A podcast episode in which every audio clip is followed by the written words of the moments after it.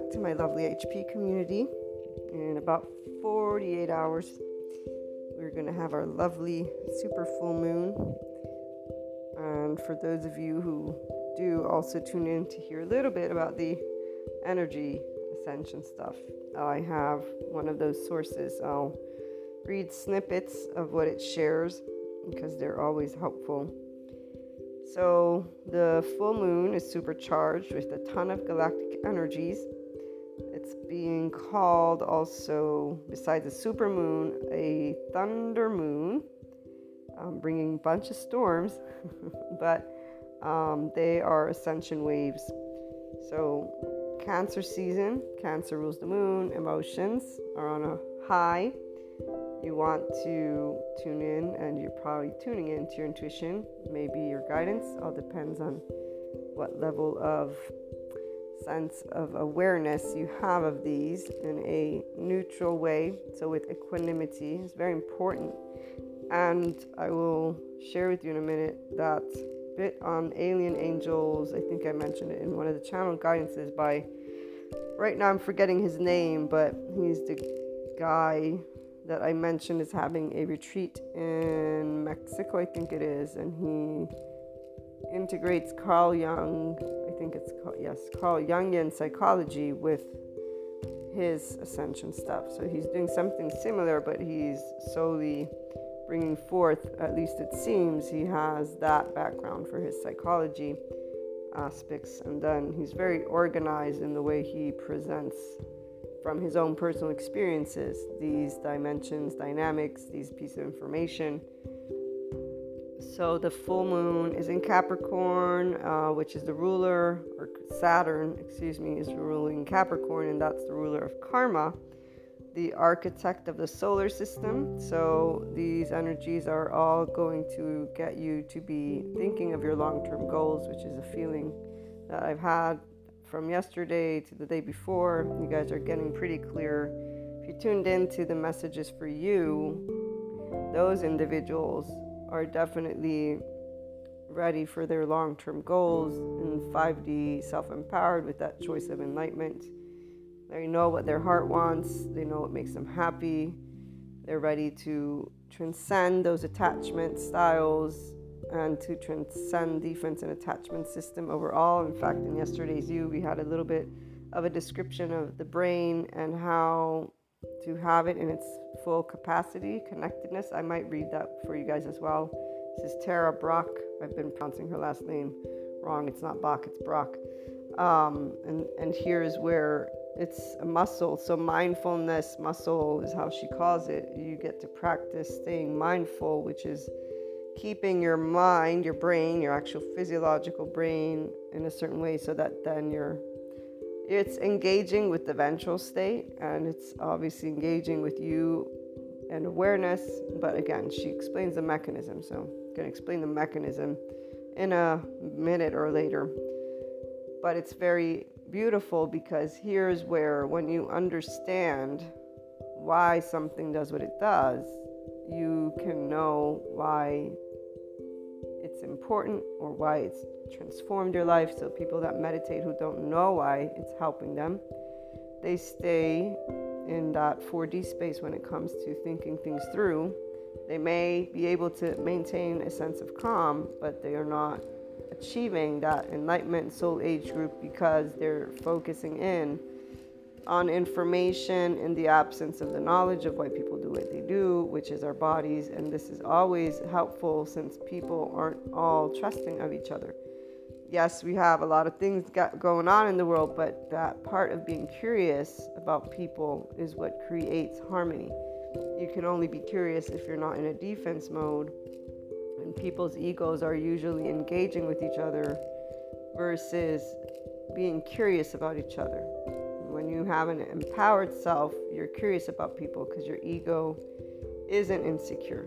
So there are no safety behaviors because you know how you're organized. Now that we have the body element, so our lovely vagus nerve, knowledge of that, the nervous system, so ventral vagus, and then we got sympathetic dorsal vagal, right? So keep those things in mind, and the brain does function in a way. So, with the mindfulness practice, you're actually enabling yourself to have a, a brain that is integrated, fully integrated is the word they use, and they give us this example of the hand. So, it's very amazing. Thank you, Tara Brach, because that one is going to help us a lot to keep in mind why we get to achieve equanimity and then why we get to choose that enlightenment soul age group. So words like, you know, enlightenment don't have to hold some abstract meaning. They actually can hold the physiological with the emotional and the mental meaning for a person. And that I would say is amazing. So the dreams that he talks about is important because this will support you to ground in the now these aspects that those of us who have been tapping into our clairs since the beginning of ascension stuff know about and have brought forth some of us in a very day-to-day manner others instead in thinking that they are separate and building you know god's army or special or, or these narratives which are separateness consciousness and 4d narratives The way that the moon affects us is talked about even by Sadhguru on an energetic level because you are a dimension in of yourself. I am one too. Remember, soul contracts when we interact to, with each other, we know which souls are going to be a part of our tribe for a lifetime. Those of us who tapped into that level of depths of us, those who aren't yet 100% in that space may not. And this is where, though, that's because there's karma, likes, dislikes, those themes, 4D, 3D themes that aren't being brought to the awareness with the human element to say, wait a minute, it's not evil, Knievel, medieval. Here's what attachment style I'm dealing with. Here's what I'm doing in a way of curiosity, not accusation. The shame, blame, fault is of the person who's in their temporal junction. Person who's ruminating, the person who's already in survival defense mode. This is already yellow, red. So we're learning how to be in a constant green. The 5D self empowered enlightened person is in a constant green, and then that's where you're not only living your best life ever, you're contributing to support our society and the entire planet, one way, shape, or form, whatever your interests are. So, this full moon is allowing you to really hone in on your life, long term life goals in a way that perhaps you've never really done before, maybe in a way that's scary. I know some of you have been waiting for something, and yesterday I shared it's time. It's time to speak your truth, it's time to have trust in your heart it's time to and, and time obviously i mean when, even when i say these things i remember when i heard them it means nothing except for somebody saying it's time. On an energetic spectrum it's either you lift yourself and you do take those steps and every time you take those steps you feel the replenishment. So it's about feeling the different sensations between fulfillment and perhaps fear, between let me try this out and knowing about the fear, being able to learn your own body sensations, which are the nervous system. Anyway, so the three main responses when you're in sympathetic, dorsal vagal, or ventral vagal. Now, the ventral vagal is where you have the ability to be then, therefore, mindful more mindfulness you practice, so the more you stay in your prefrontal cortex in that moment of awareness, the more you're going to walk yourself through whatever's happening. So the energetic spectrum, though, is important as well. And I'm trying to share that one with you guys because whatever the time is for, there's also sensation that is accompanying your thoughts. And you want that to be in the I'm charged in a way that is comfortable, at ease, proud, loving, you know, yes, pride is of the ego, but your body, you want your body to stand in that shape of I'm me. It's a soft, firm space and it's full of love and compassion. Now, people on the outside won't necessarily see this. They'll see something very different, especially if they're still in an attachment style. And they'll be sure to let you know about it FYI. Some in a good way, quote unquote good, some in a bad way, quote unquote bad. This all depends on how you learn to navigate those attachment styles. And that's where love and compassion come into play, and that's where the 5D self empowered enlightened person always is in that space. Those who are not in that enlightenment, that's a different story because you got themes going on when you're interacting with people, society, politics, everything. No, not ever good or bad, guys. Perspective and your your life, not my life. You're doing your life. So this isn't a race. These are different ways of being able to navigate your day to day, getting to a zero, which is with love, compassion, a sense of ease. So, again, curious about life. You need to first of all know how you're organized from that nervous system. Then you transcend your attachment styles and achieve a level of self empowerment that is loving and compassionate. You know, people will usually think that a person who shies away from something doesn't have thought that they are enough the good enough, remember? And this is where, when people share these thoughts, I let them speak their mind because, you know, again, you can't prove your soul to people, you can't prove who you are to people. And when humans explain you, you're going to just let them explain you because, you know, there's a habit for the self that needs to be seen in others. That's attachment, is what it's called, belonging to the we group and it's very different when you're sharing. So self-empowered people they talk about each other's traits together. Not neither one of the people mansplains, human splains, women splains each other. They're actually listening. And they don't rebuttal, they ask questions. They don't make assumptions. They say, Wow, that's interesting. Tell me more. Tell me more about how you do this thing. Hmm, I might try this out. Okay, so those of you who are completely aware of what you want, you should be pretty much in the space where you know you're good enough and you know everybody else is good enough. There's a level of respect for humanity and yourself and knowledge of the self and trauma. So when people tell me something like that, I'm like, okay, I can pretty much say that you hold some of that because again, the words we choose to speak are very important to keep in mind. And we all are human, so we all hold a little bit of everything. How it's used and how it plays a role in your life. This is where you have the first and last say, no matter what others say, but the others do matter because that's how the world is seeing you. So it's good for you to know just because that way you know how to co create, guys. When you're listening with a curiosity ear, you're always co creating and you'll be able to navigate all territory. For me personally, now that I know the attachment styles, I can navigate pretty much at least these that are in awareness, plus with the nervous system's responses, quite easy to immediately know if I'm in the presence of a person who's in sympathetic or dorsal vagal. To use those two, they're the extremes, but any form of agitation tells me that the nervous system is not at ease. Any type of dissociation and numbness tells me that the person is not at ease and they are completely not present and aware. And if they're completely dissociating, it also tells me that their history as an infant was one that was with some form of neglect and or um, neglect because being left, for example, to self soothe, which is what parents have done in the past and still are doing because this was given as a methodology of putting your child to sleep by a group of psychologists. Got a couple of friends that tell me horror stories. They're horror stories because I hear of children having to cry themselves to sleep and being to, the, all the way through the night, 12 hours, 40 hours.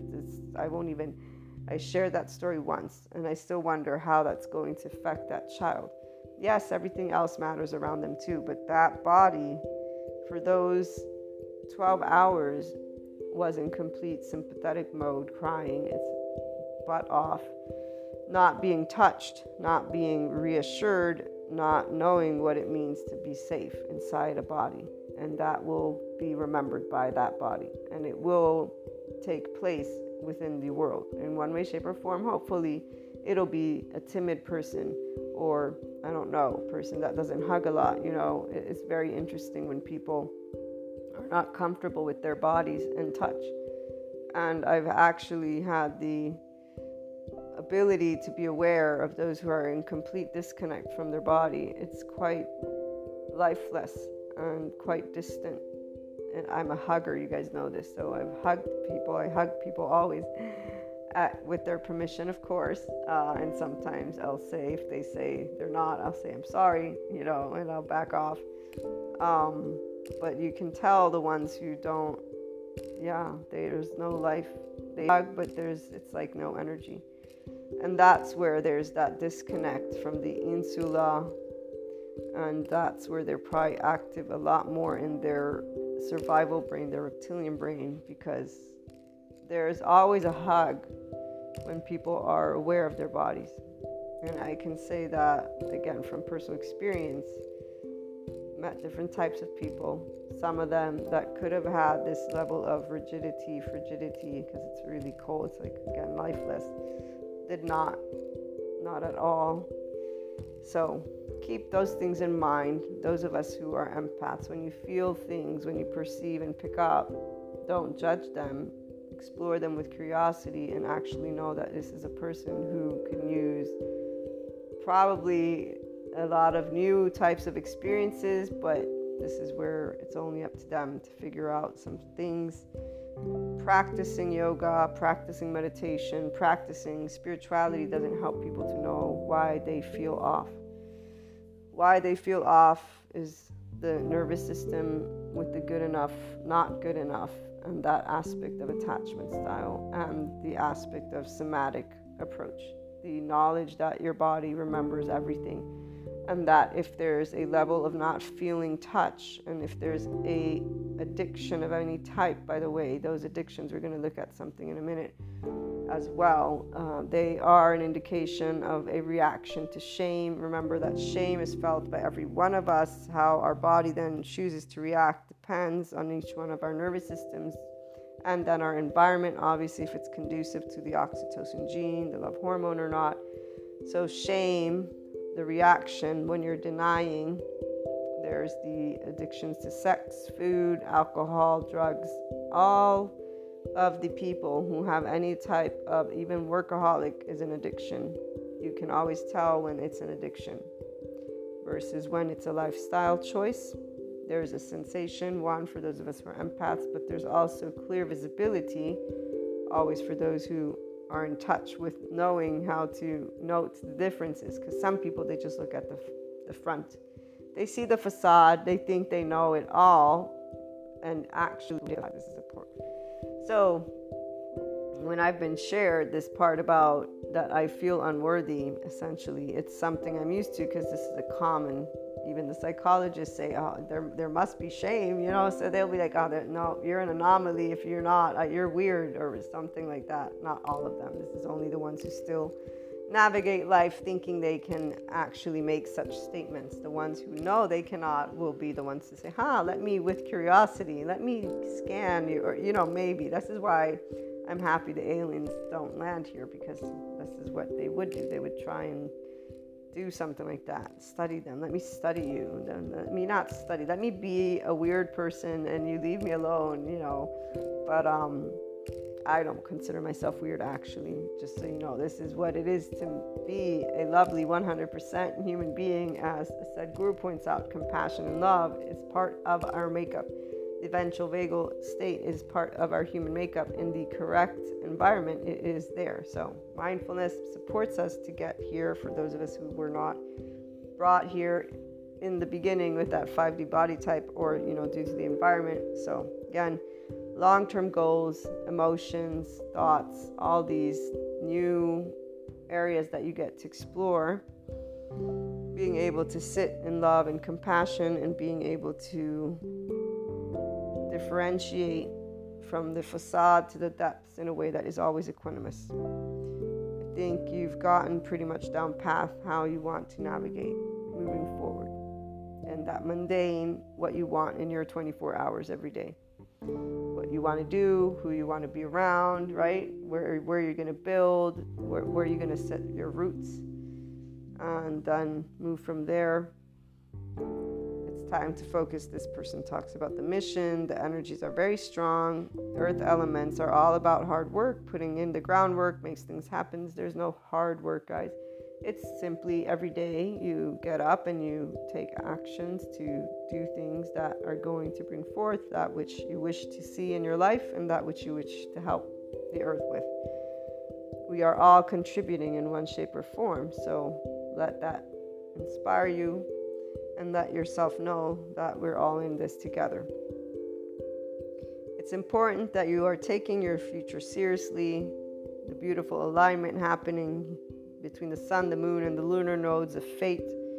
This is helping you to take back your power and your own destiny. You've never lost it, guys. Uh, you're just growing up as a consciousness. So you're going from only being in that ego to being the life you are as well, the consciousness in its entirety mind, heart, body, all embodying you and you embodying so your awareness of this working in a certain way thanks to knowing ventral connectedness.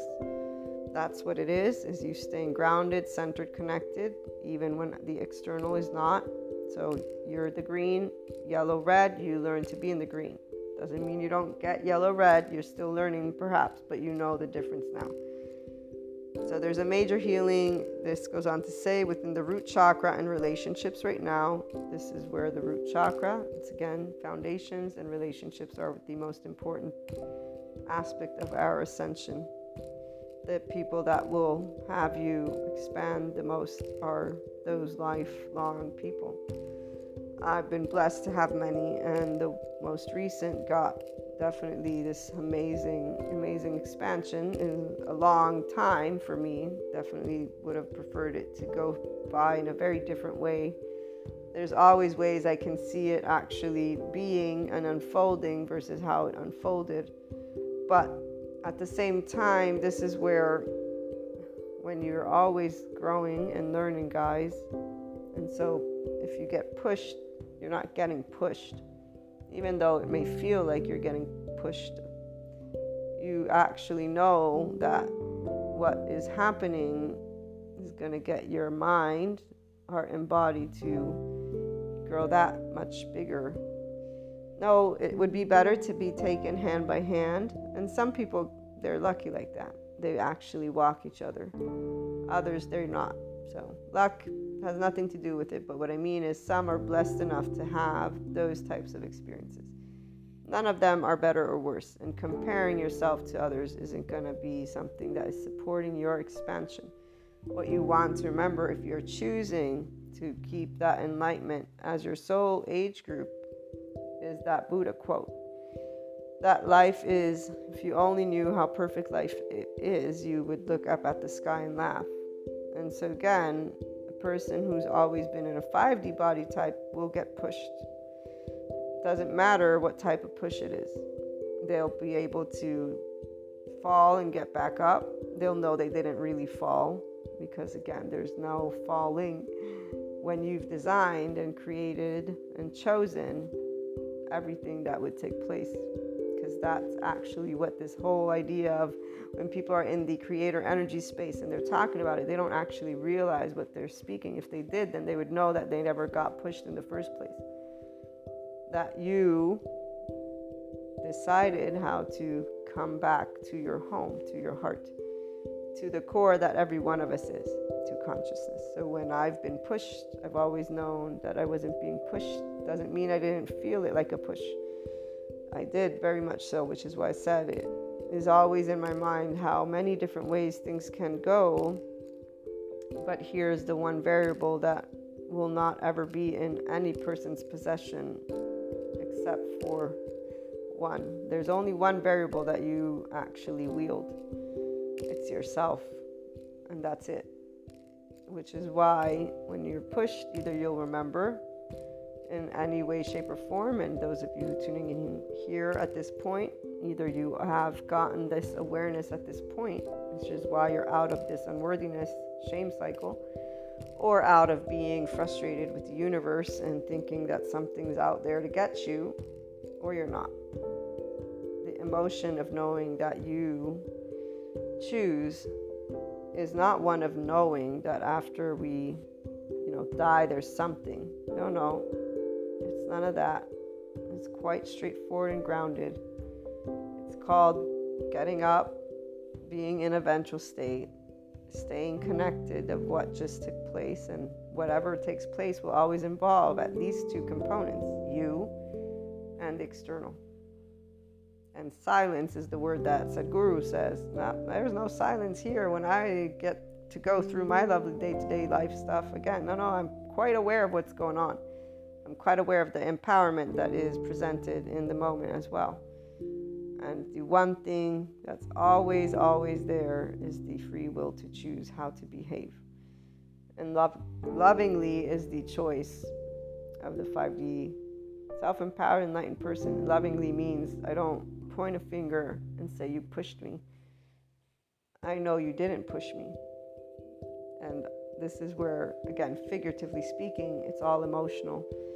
Those who are not in this space, again, you're awakening to it right now.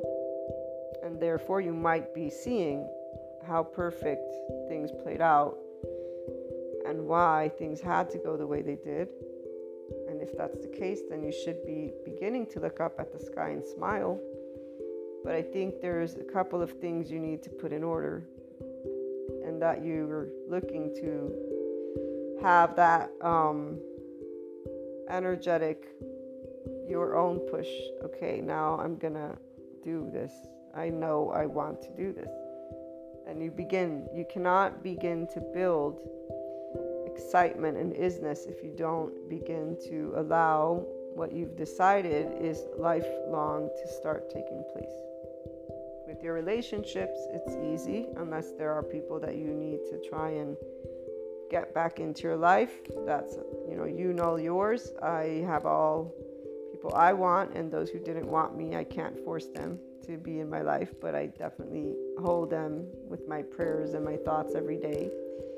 And those who have left, they're also part of my life every day. So, this is where the conscious process, the person who's connected to their core, is always simply expanding. And today, perhaps you're going to begin or you are beginning to understand again this concept.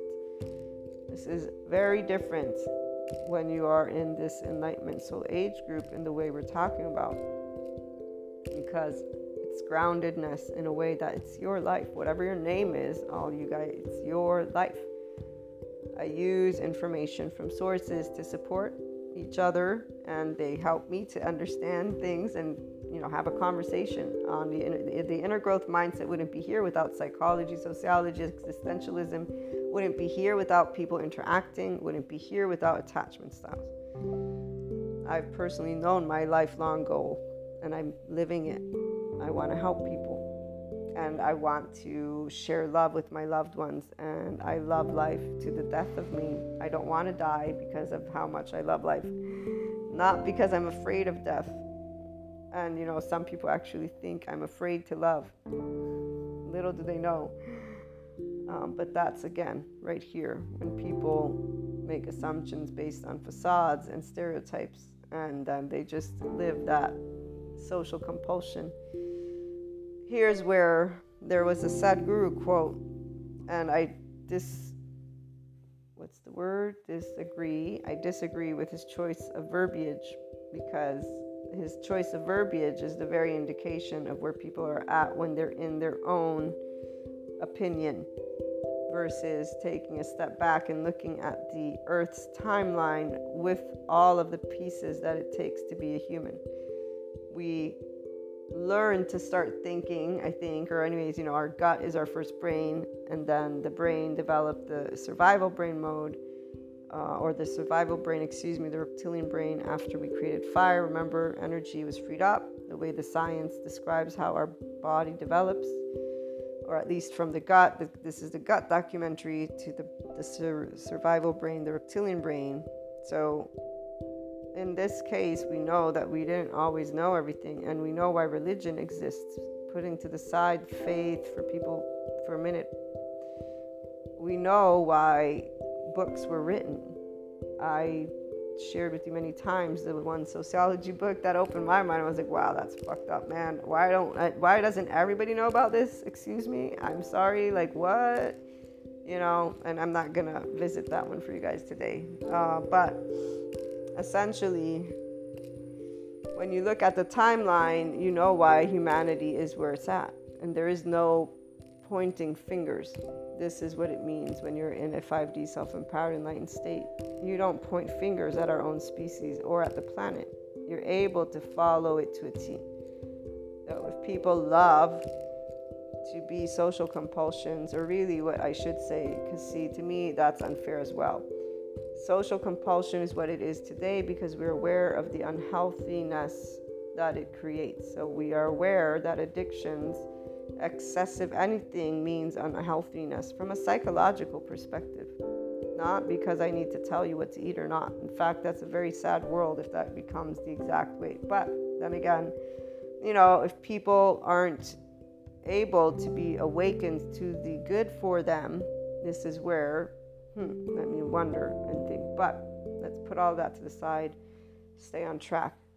Um, the word he uses is, is irresponsible, that human beings have irresponsibly procreated, blah, blah, blah. And it's like, ah, not really. That's not the word, again, that I would use because you're talking from an opinion. Human population has multiplied irresponsibly in the last hundred years where there is no space, there is no more friction. Of course, from a mathematical perspective, the Earth is only so many square meters, miles, whatever it is that they use to measure the Earth. There's only so much water. So, of course, multiplying is something that creates something at hand. But life, here's where every life is a possibility. And here's where, when you know that life always sustains itself, you don't have, right here, the doubt of the creator. There is no doubt those of us who are aware that everything is always where it's meant to be and that it is going through its natural expansion of consciousness, of evolution. This is not irresponsible because it's only irresponsible if a hundred years ago they had the way of knowing what we know today. Now, some people will claim they do. Knowing is not empowering when you're not aware and so, what does this mean if we don't have leaders who are thinking long term? And if we don't have leaders who are expanded consciousness human beings, which they're not, if they were, the world would be very much different than what it is today. We wouldn't have bullies the way we have. We wouldn't have charge states. We'd have a bunch of green zone people. So this is where there's a reality check on the self-empowered enlightened person. We are exactly where consciousness has gotten. Nothing is good, nothing is bad. Everything is in this inevitability moment of now as it is because yesterday was as it was. Without incriminating fault, blame, shame, pointing a finger. Irresponsible is pointing a finger because there's a choice of words. Now, I'm not talking about Sadhguru because this is where even I, at times, I have no doubt about it. In context, I will potential in the future and the bullet or whatever the word is and just explain it or not. It doesn't matter. Here's the part of where a person will always know that you ain't going to prove the heart of you and you're not even going to bother trying. This is where I'm not trying to prove, you guys know this, anything to anyone. I'm being this soul age group who are ready to help the world who are wanting to live their best life. This is not personal, it's not mine. It's a mechanism, a mindset, a way, it's a channel. Even today, it's a channel of guidance for you to take and you resonate with what you resonate, you won't take what you won't take, and the reality is you're going to do what you are already doing in the first place. And some people have told me not to say this because they'd be like, well, why should they then come to you? Well, because obviously I'm adding up in some way, shape, or form data points and storylines that allows their expansion. You know why? Because I'm not some book that regurgitating the same two storylines over and over and over again. That's why I'm an actual creator who's creating a different way for people to explore things they actually go through versus what is always the same. This is where, again, Sadhguru, he's not about him. He uses a word that is pointing finger as if those people 100 years ago should have known better. They didn't know better. If they had known better, I'm pretty sure that we wouldn't have multiplied. we would have had things that, hello, let me wait, let me think. What did the Western people call China when it had the law about how many people not to give birth to? Yeah, let me think about that one. And here's why I don't talk about social, political, economical stuff because if I really wanted to, I would be able to pinpoint a lot of things that I find bullies doing because here, if you're pointing a finger and then you're calling a name and then you're saying, oh, we're okay, and now you're, you know, world is talking about human irresponsibly multiplying. Well, let me think. Which one is it going to be? Are you going to claim that your freedom is taken away from you and that you're under a dictatorship, or what? What are we doing? And really, this is where the individual doesn't need to contemplate this because the natural life will always be sustainable. There is no fear. One, we'll either be living again tomorrow or we won't. And two, things will come together. So right now we have leaders who are aware that we're many, many people and the land is, you know, too little. Some are already talking about those people with money are leaving, you know, yada, yada, yada. Everybody's focused, those charge state groups, excuse me, not everybody, on what to do against a group that actually they have no power over by the way. So so the reality is they've already lost. I don't know why they're bothering using their time with that. That's not a long-term goal. That's actually a entertainment that is doing nothing except for though letting that level of energy come out and that mouth come out over and over and over again. So those we group charge state leaders who are just replicas of replicas of replicas. The part about being many is something that has various aspects. There's culture. We're not going to be imposing each other's culture on each other. There's lack of, you know, here, religion, lack of a lot of things that apparently still must hold, you know, it's just the world that is supposedly more advanced, supposedly, because they're not. The minute that we got all these men making rules for women, we're obviously not advanced, guys that that that's clearly bullshit you know and then let's not talk about the women who are well and i've heard this one too many times. I don't think women are ready to be empowered. And whenever any woman has told me this i just need to move away. Like i need to disregard that comment and move away because i will have nothing to say in that case except for one, we're all human beings, and the fact that you can think your own gender is weak. Well, I don't really think that about me, so let me, you know, just let you stay in that. Um, the way that people miss out on long term goals. So, what is a long term goal? The long term goal is how do you plan on supporting?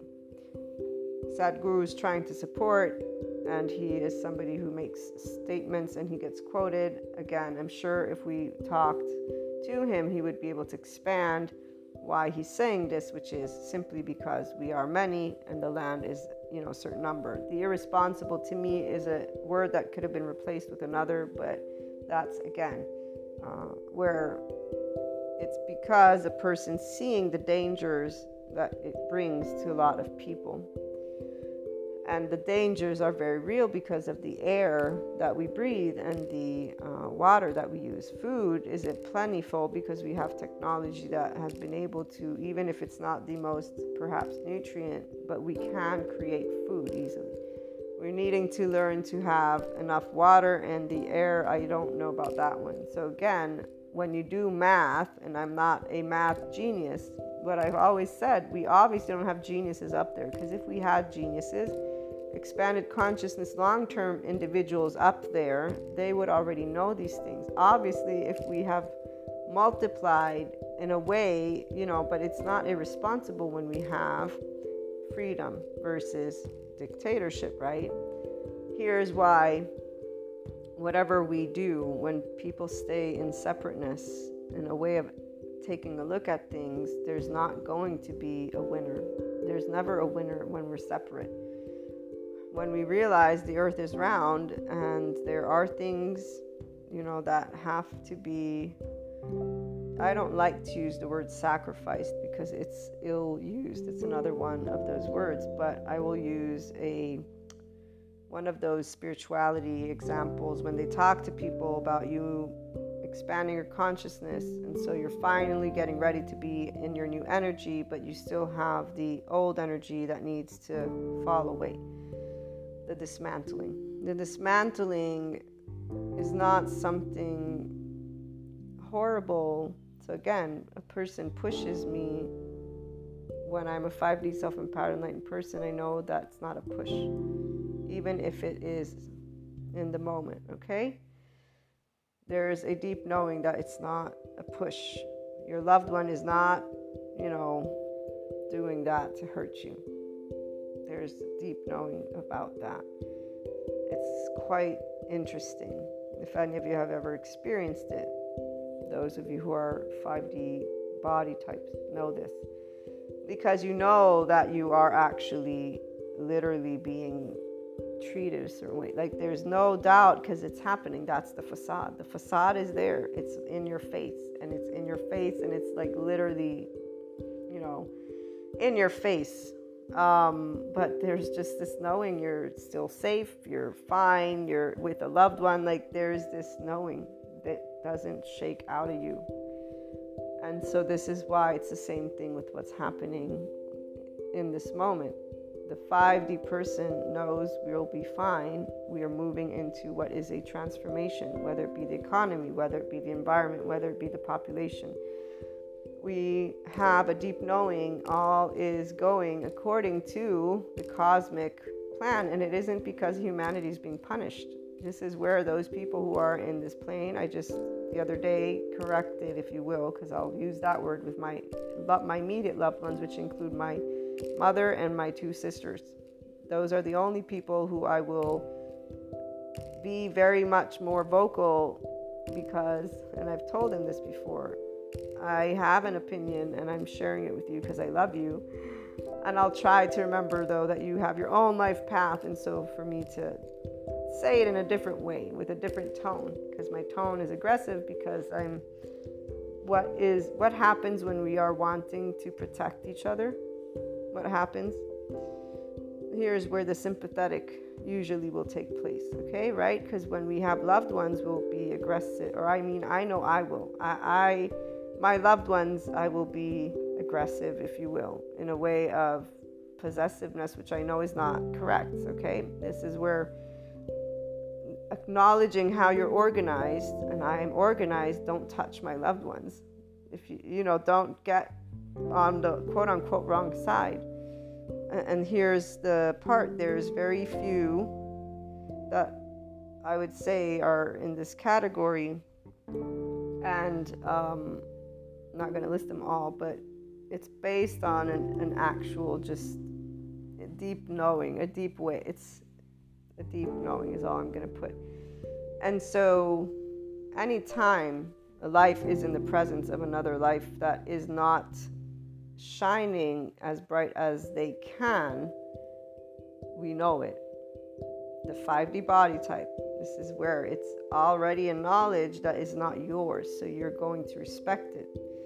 And you're not feeling, oh, pity party, let me, you know, no, no, no, no. You're you're present. You're aware that you need to respect that space because it's not yours. There's again a deep way that the body, because you're in a ventral vagal. You're connected. You're hearing the people, their words, everything. You're green, completely green. Doesn't matter what, again, they're doing on the external. You know their loved one, which is why it's, again, I've only found myself once in this situation and it was horrific, horrible, but understandable. And I knew at all times it would get more and more clear. I just you know, again, the expansion of consciousness doesn't happen in one day. There's time for your mind to work through the duality, and people call it ego death. It was not ego death. It has nothing to do with ego death. I was not lifeless. I was not absent, aware. I was aware of every moment, of every step, and not in a way as I've heard it be described. So it wasn't horrific in this sense. It was deeply heartbreaking, which is very different, but it was again not with heartbreak, which is why I think dichotomy is the word, but I'm not sure. It was a deep knowing all is well, all is well. You're doing what, you know, this is all the way it's supposed to be playing out. Period.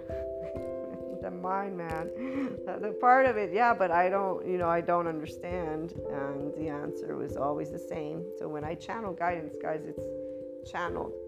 It's in a different way than I know what other channelers do, but it's sharing the experience that will help those who are here to recognize that you've been through it or you're going through it because it's the description that gives you the sensation. This is what sensation is.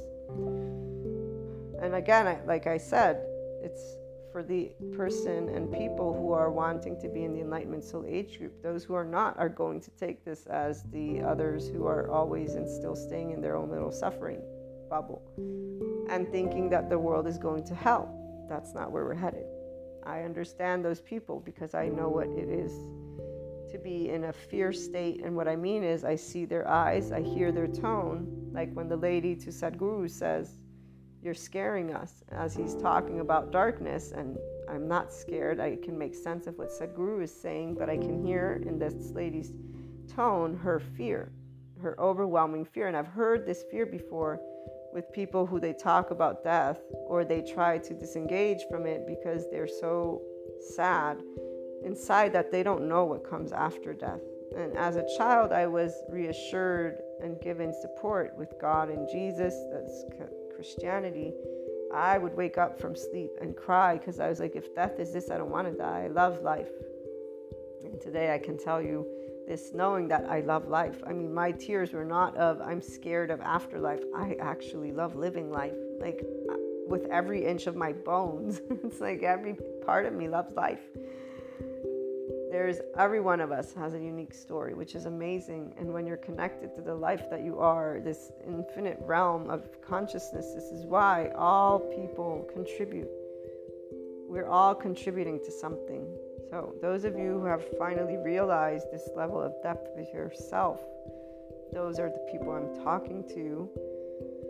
You're ready to take your energy to the next level but it also does involve the people in your life obviously and the things that are part of it or not you know so go claim that relationships are everything so for me you know today i can say all the things that i already knew in my deep knowing are and everything that i wasn't clear on is very clear doesn't change the emotions that took place because again, the facade is still involving, it's still part of the interaction. The sensations of the body, though, luckily, those are separate from the facade because that's our nervous system. And that's when we're working with our own thoughts and emotions. Okay, so here's where your expansion of consciousness takes place. Okay, now that I've given that, when you're being pushed, but you know you're not being pushed, the 5D person and those who are wanting to access oneness consciousness. I will say it again. If only you knew how perfect your life is, you would look up at the sky and smile. I can say that I smile the most part. There's only a bit of me, and it's only because of concern for the well being of the individual that I care so much about. That is all. Everything else has been accepted in the way of the deep knowing that there is. And they will always play a part of those memories because, again, memories are what they are. You are by a loved one. Different from that still tickle that you didn't know what it's for that. You find the um, the beauty and the love. So you actually find the wisdom of that entire interaction. And that's why you can see on the as you're being pushed that it was only a facade. Why? Because the body the body tells us when we're safe or unsafe. And the body tells me when a person has ill intentions or doesn't. The body tells me when there's an intent, one of, and I have had those moments too, where there's intent, but these intents are unconscious. These intents come from an attachment style, therefore, they're not intense. It's like the pathological liar And this is why you should remember that attachment styles involve trauma. Trauma are safety behaviors, and your safety behaviors are the way that your right brain holds on to your attached cry for help, collapse, submit, please appease, or the right brain is where the traumatized parts, excuse me, of the self are, and they don't come out except for when they're triggered. So they come out when they're triggered, and when they come out, that's where attached cry for help, collapse, submit, please appease, fight, flight, freeze, pause, freeze, fawn. And if we want, there's also the um, adoptive child, harsh, unforgiving perfectionist, sees the world in black and white, self preserving, will be defending themselves and will be using shame, blame, fault. They will perhaps use an inner critic, they will then use an outer critic, they will then deny things, they will then withdraw, and they will not reassess. They will stay within their shame continuum. That's for those who do not awaken, and they will repeat the cycle again because they have not awakened to further. Those who awaken, again, you know you weren't pushed. You realize time and time again how you were quote unquote tickled. It's it's an actual tickle, but it's more than just that. It's wisdom. It's not a tickle. You're opened up, your heart, your body, your mind, your soul, the breath of you. The breath of you is opened up, and really what it is is this ventral vagal state and mindfulness, this continuing as you get pushed to instead engage in this way of your um, mind being fully integrated, which leads me to that. Let me read this to you so you guys can get the information. It's very important. Um, one second, I need to find it. Here we go. So, as you think through how to bring forth your next steps, guys. Um, allow it always to be loving and compassionate, kind. Allow yourself to use words with awareness to the best of your ability. And when people push, allow yourself to, if you are ready to be 5D self empowered with enlightenment, to know wait a minute, this isn't a push. Again, we're not talking about staying in any type of relationship that is abusive. No. We're talking about contemplating your thoughts and emotions and getting yourself into support. Your resources, your people should unconditionally love you. That means they will lift you up. They will not have any string attached to give you their love. None. Zero. That's what unconditional love is.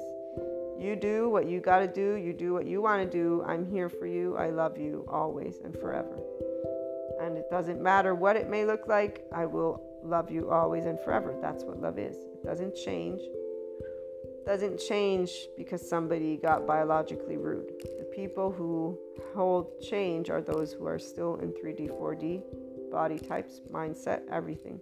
Separateness, consciousness, eventually it'll be a 5D with an attachment style in another soul age group that is not enlightenment and that's about it. 5D because they're living their own heart. At a certain point, people choose and they begin to set their roots in their chosen soul age group. You always notice what that is because they'll stay in those charged states. They won't become self empowered. They will become maybe a secure attachment, maybe, because some won't become any different attachment style. For all we know, they'll stay the same because they'll find people that will engage with them with the same energy matches energy. What you are, you manifest. This is because you are choosing to engage in a certain way. And here's where, you know, love always does bring love. This has been confirmed my entire life. And people on the outside that are, they care, they think that I'm letting people abuse or use me because they're looking at it from a separateness consciousness perspective and they're judging a human being versus accepting them for who they are. Accepting each other for who we are is what unconditional love is. saying we have flaws and imperfections. That the reality is we all have a nervous system and we all have attachment styles and we all have maybe, you know, defense mechanism as I was sharing with you with my family, I learned to respect them because they all know that I would only be that vocal because I cared that much. So I just got told it enough times. And at a certain point, I'm like, okay, you really need to stop butting your head into their business like this because I don't do this with friends. I don't butt my business in there unless they ask me for their support, for the support and each other's support.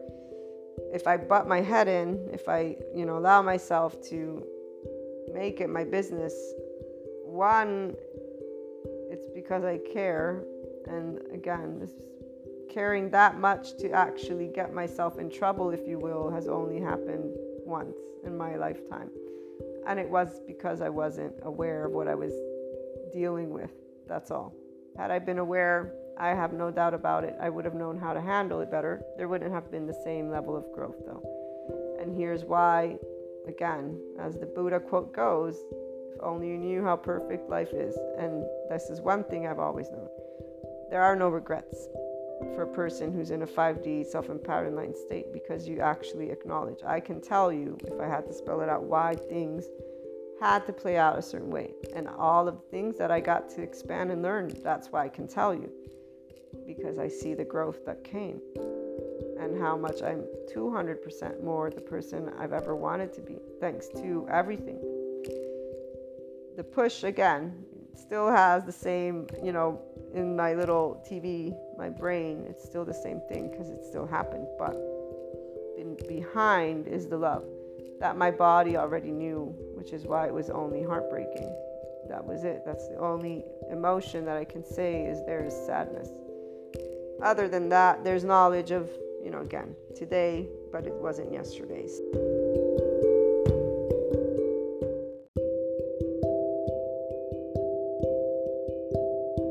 When we want to practice our mindfulness muscles, and if you guys want to share, by the way, your story once you get here, once you're aware of the perfection, I want to hear that one because we want everybody else to hear your experience of how getting pushed was tickle tickle from your own way of describing it.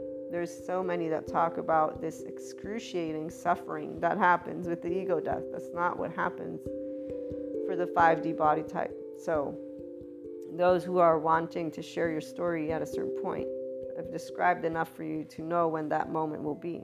Please reach out. We'll do a YouTube. We'll do one for video and audio. We can only do audio if you prefer. That's I was just saying we can also do video. Okay, so the neuroscience of mindfulness and fear. When a client is afraid, there's a practice that can help them stay grounded in the present instead of getting hijacked by panic and quote unquote worst case scenario thinking. And that practice is mindfulness. So in the video, Tara Brach, she gets into how mindfulness disrupts the biology, the neurobiology, excuse me, of fear. And she does it with a powerful metaphor that you could share with your clients. And I'm sharing it with you guys. So I'll read the conclusion and then I'll read you the transcript. When a client begins to develop their quote unquote mindfulness muscles, that client is more likely to be able to stay centered and calm in a triggering moment. This is the 5D body type already has this. When I was going through being this, you know, pushed, I was able to speak my words. I was able to try and stay calm. I was able to look for dialogue. I was able to consistently, that's exactly why I got myself in trouble because I was consistently in an unconditionally loving space trying to talk it out, work it out. And that was what triggered those trauma responses. And they just were triggered. That's basically it. Because again, a green isn't a green, but a yellow and a red zone is not hearing you. And they're already in their survival brain mode. So they're not thinking clearly, they're reactive. And it's called a safety behavior, but they might not even call it that because of society's labeling those things as a push, they are only staying on the facade with themselves and they only have themselves and other people who, if they're not a 5D body type or enlightened for that matter, or a psychologist, like with the updated information, they will not inform and empower and educate the individual. No, no, you're not a bad there's nothing bad. What this is called is your trauma theme. You know, you're obviously not wanting to be intimate. You're obviously not trusting. You obviously don't have, you know, a level of esteem for Joel. There's a level of lack of security. You want power control, all ways to defend yourself. That's essentially what a trigger is, is a person defending themselves. This is why it's biological rudeness. And nobody, unless they're an unconditionally loving person or again, an updated psychologist, psychotherapist, whatever it is, will be able to speak these words to person who does things in a certain way that humanity to this day still vilifies and defines as evil. They're going to actually think that of themselves, which is the saddest part, and eventually deny it and go on with their life thinking that they're just, you know, that's just what it is. That's the worst part is when people deny, then they withdraw and they just stay in that toxic self narrative because, you know, you're not going to really get out of that one. You're going to, again, pretend like it never happened. That's the heartbreaking part. Is that, and this has happened. And I've told you the story. The thing is, I don't laugh. It's not funny. It's that laugh of, I already knew this is how it would play out. This is way back when. And the person, they deleted their email account. Remember the story? Just so that I couldn't check up to make sure they're okay. Fast forward, I don't even remember how many years passed and we were brought back in connection. I'm not going to share all the details. They never admitted to having any anything that needed to be addressed on a psychological level, emotional, on a self-love level, guys. And I knew that. I knew it from the first interaction we had where I got to talk some sense into them for various reasons. I kept knowing it after the fact, and in fact, I knew what would play out because unfortunately, words tell the story of you, and that's exactly where a person who's a 5D will already know what they can support in, but their hands, our hands are always tied behind our back because the support of unconditional love is either taken and then the person embodies it. So you bring forth that triggered part, you allow yourself to see it with compassion and love your own, or you don't. Because they are comparing themselves to others and they're already in there dealing with their triggers. Well, that's right there, battlefield in and of itself. They haven't looked neutrally. So the 5D body type, again, is always neutral because we're one consciousness. So we always know nobody's pushing us. There's no pushing. There's no pushing. The facade is immediately a facade. And because as long as you're not physically threatening me, I have no need to distance you, I will be able to my emotions and my thoughts and actually talk like a functional adult. knowing that you obviously are upset. Something's upsetting you the attachment styles and the brain information is important for you guys to note because that's what's going to get you to stay centered and calm in a triggering moment. Let me finish reading up here. And that can make all the difference between a hasty reaction, and this is unfortunate. This is where the safety behaviors make people do hasty reactions that they then regret and then they deny and then they keep denying and stay in their shame continuum with their addictions drugs, alcohol, sex, food, workaholism, you name it. Oh, the name, the number of things that they will do in order to just avoid thinking and avoid it and avoid it and avoid it. And you know, this is this doesn't leave. People they think it does. Again, denial and withdrawal. You can pretend, but you're going to repeat that over and over again. That's the sad part for those of us who realize that a person's in a shame continuum.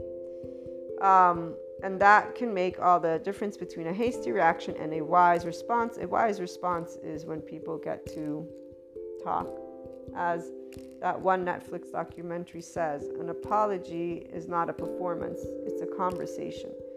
When people want to be in each other's lives, so they get to talk and listen to each other instead of human splain each other but most people are in red or yellow. As soon as that word should, remember, I need to keep that one in mind, but from the nervous system menu, as soon as you say, I should do this, you're in your survival mode or in a survival mode. Um, you want to also be aware that the person who also is in their survival mode is in a survival mode.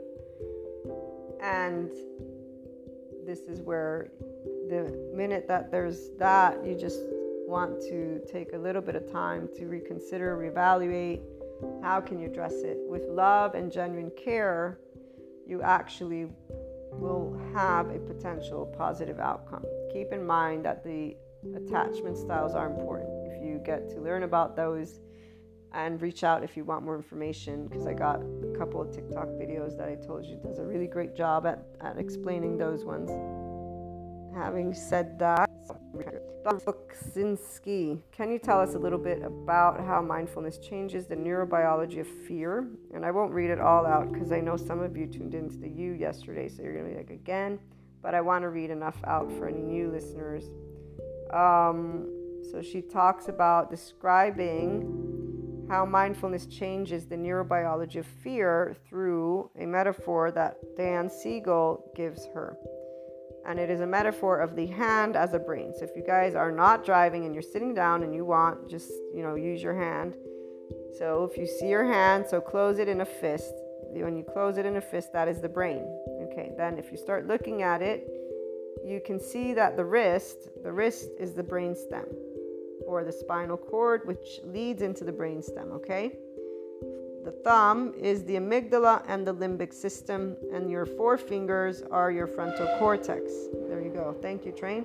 Okay, so having said that, you guys can write this out. Now, the way our brain, the way our brain processes stimuli is that information comes up the spinal cord and it goes in, and the brain stem and the limbic system operate together to work with arousal. Then there's a down regulating that happens from the frontal cortex. This lets us know wait a minute, that was then and this is now. So that was then and now is now. And maybe we do not need to react this way. So when the brain is integrated, when everybody's communicating, all the parts of the brain, this is when we're in good shape, okay? When we get stressed, we're not in balance. This is when interesting things happen, and this is because the information comes up. But because we are not really in communication with an integrated brain, you get the stimuli saying warning, warning, and we flip our lid. So the four fingers go up, and we lose contact with the part of our brain that has perspective the part of our brain that is the site of empathy, the part of the brain that is where our moral capacities lie. So when we are triggered and we get caught in fear, we lose access. And then there's a there's just a subcortical looping going on. And she goes on to say, in other words, we are basically hijacked by our survival brain. What mindfulness does is it strengthens the activation in the frontal cortex. So it makes your frontal cortex stronger. And it helps us to reintegrate our brain. So, in a moment when we're off, if we can have enough remembrance to notice what is happening and to do a little bit of witnessing, we begin to come back online. So, again, this is the brain integration, remembering that when it's closed and we're all online, we are collectively and or individually in the green.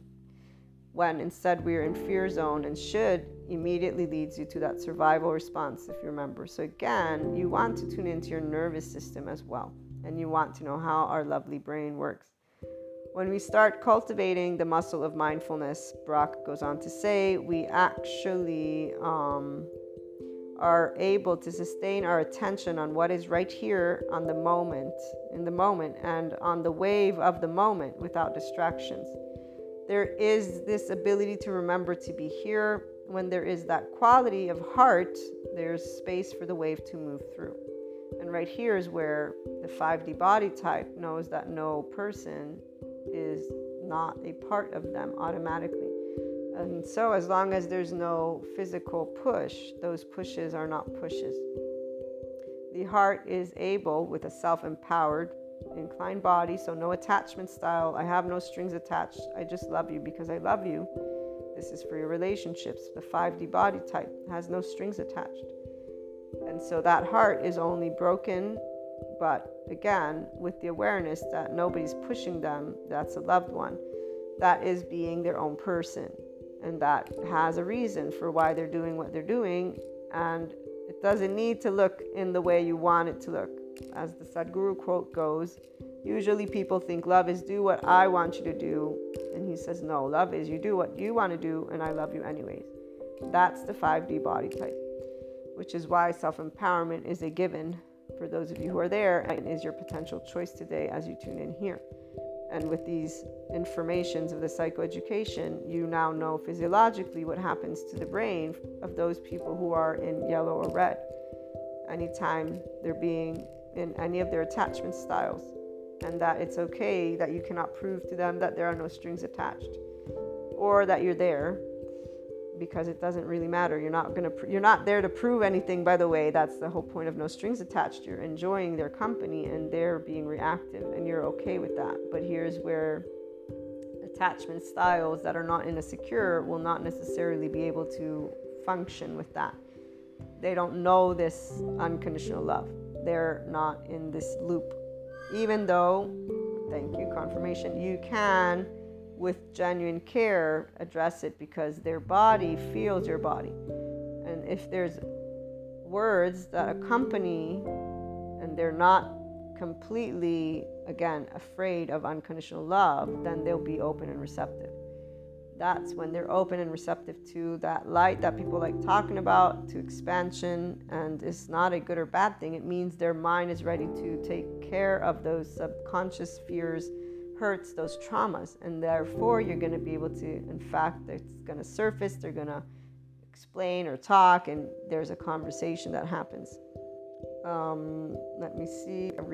Turbines directly activates the frontal cortex. And she goes on to say, here's an example, interesting study. This was found um, that a main strategy in mindfulness, naming, this is at UCLA. So when we name an emotion, remember it activates the frontal cortex and it deactivates the limbic system. In other words, we are able to occupy more of that mindful witness and be law, less tossed around by the waves. The waves are in the limbic system. In a similar way, when we are able to regard what is going on with that presence and with that heart capacity, Rather than that limbic hijack, we are able to inhabit a more whole and integrated sense of our being. When you look at the internal family system, whatever it's called, where they actually give names to the fragmented parts and they give it every age has an age group and you address every part you get to choose how to expand. This is why the psychoeducation adds to the inner growth mindset. I am a firm feeler of life, and so the heart, the essence of life, is in your heart. I love having consciousness, spirituality to share with you, and these human elements. Um, but I personally don't find it complete in the absence of one or the other. Not only because it's not empowering, because if you don't know why your body does what it does, you're not empowered to make a conscious choice, but also because, again, this topic of life and consciousness, even cosmic order, I use it to say the stars and the Milky Way. It's nothing alive necessarily, it's all energy. So I don't need to be talking about divinity. I don't have to talk about imperfections or perfections for that matter, if I am in the right now, I don't need to be using words such as irresponsible. I don't need to be using blame, shame, fault. If I'm in a connectedness with the life that we all are, in the absence of any belief system, so here's that infinite To share with you all. This means all because life, and here's where the human mind even that of again somebody who is speaking but they're speaking to make an impact. So there are themes. When we talk about themes i am most certain i use words as well that i probably be like oh shit i should have used that word or this word.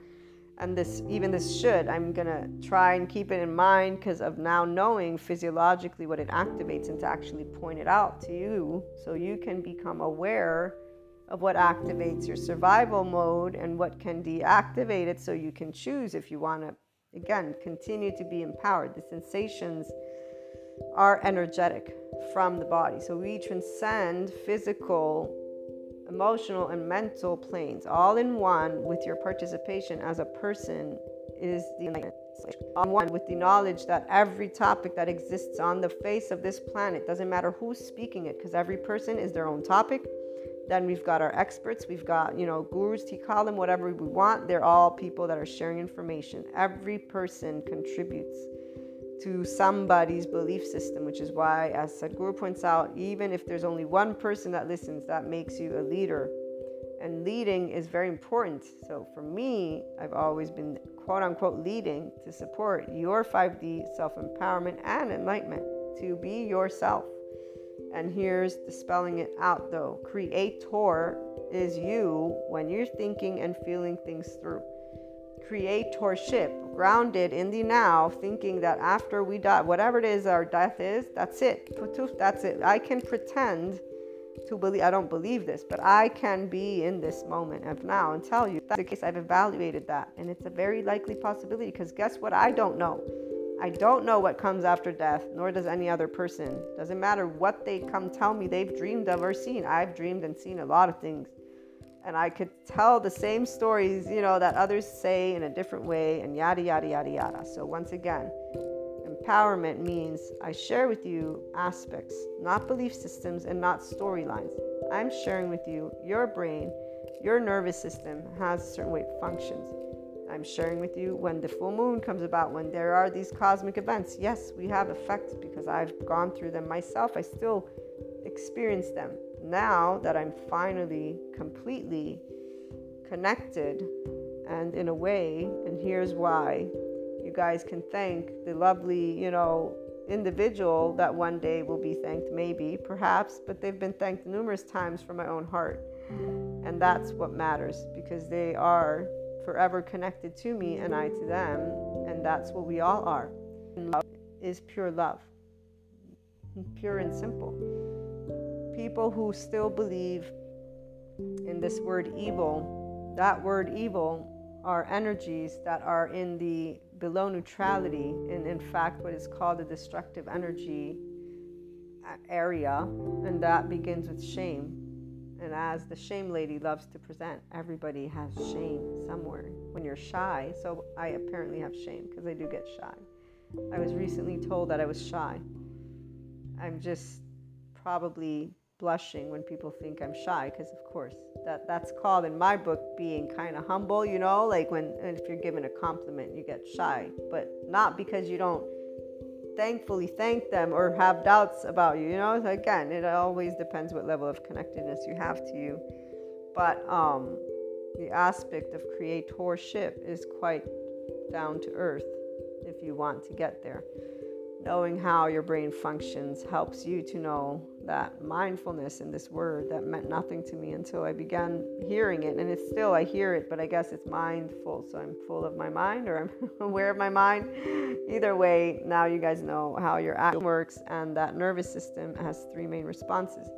You get to create a relationship with it. Um, the stories, the stories to end up the session with. The denying and withdrawing example, that was really a sad. I was not, it wasn't good, it wasn't bad. This was the first person that ever taught me that even if a person loves you, they will choose to not be in your life at all, like out of the blue for no given reason and not any explanation. So the first interaction of biological rudeness was that actually I could say, well, anyways, we'll leave that one out for for now. Um, but yes, this was a very important for me, and I thanked that moment immediately because of knowing that this individual loved me, and I have no doubt whatsoever. Um, same thing with my other most important lesson, which was taught to me, and many actually, always in a way of expansion with love. But guess who's the body that's feeling the love? It's our body. Now, again, our environment is very important. And you knowing if you did have a safe environment, enough safe enough to build at least a secure attachment of some sort, okay? These are important to keep in mind for your triggers so that you can become mindful and then you choose to bring love. Your heart is important, as Tara mentions. Love, compassion is necessary. For the 5D person, there's never need for distance unless you're again physically attacking me, there's always room for growth and love and expansion. And so, in this case, with that person that I'm thinking about, when there was a reconnecting because of the universe bringing that together, and then there was also a leaving eventually, shortly after, I think it was not even a year after death, they died. I got the opportunity to share a couple of words. I think it was a couple of days before they passed away, or maybe a month, I don't remember. But um, in that moment, they still, as we joked and teased, denied the fact that they had any, they, they, and they're convinced this is why. Nobody's going to convince ever anyone. People who try to prove one of you who tunes in here, FYI, you're a body. People can pick it up like that. People can pick up and care in certain ways you know, because we're all a vibration, we're all energy, and we're souls that are connected. We know each other. We will recognize. The minute you are beyond the 4D, 3D is where you'll begin to perceive attachment styles and people's behaviors, those pushes differently. They won't be pushes. I have to use something to describe because that is what happens when a loved one is biologically rude. It's a, it feels like a push and people have all these cliche sentences. One of my favorite is the one from rocky with his son. I still do love my movies from time to time and um, rocky is one of my favorite ones even though i know there's a lot of things that people would have to say about some of those. I, I know them guys but still. Um, it's it's a it's a movie as I've been told before, right? And it's a representation of the time. We are expanding. To keep comparing good and bad, this is where people really aren't connected to life because if you were, you'd know we expand. So you know we mature. The same way a child matures, so does humanity. And here's why those who criticize humanity are not connected in that moment to life. If they were, they would know the creator life, this microcosm, does exactly what it needs to do to keep going. So, you talking about evil, not you guys, but those people, you're really at a loss because you don't know what, what is going on. Apparently, if you did, one, you'd be thinking of how to bring the best life ever, not that, because that is definitely not the best life ever. I would say not. Um, but what I was trying to get at is uh, throughout the years of silence, actually, here's where there was data given to me by I forget who it was of what would take place every now and then, which would be the remembrance of, would bring tears to the person.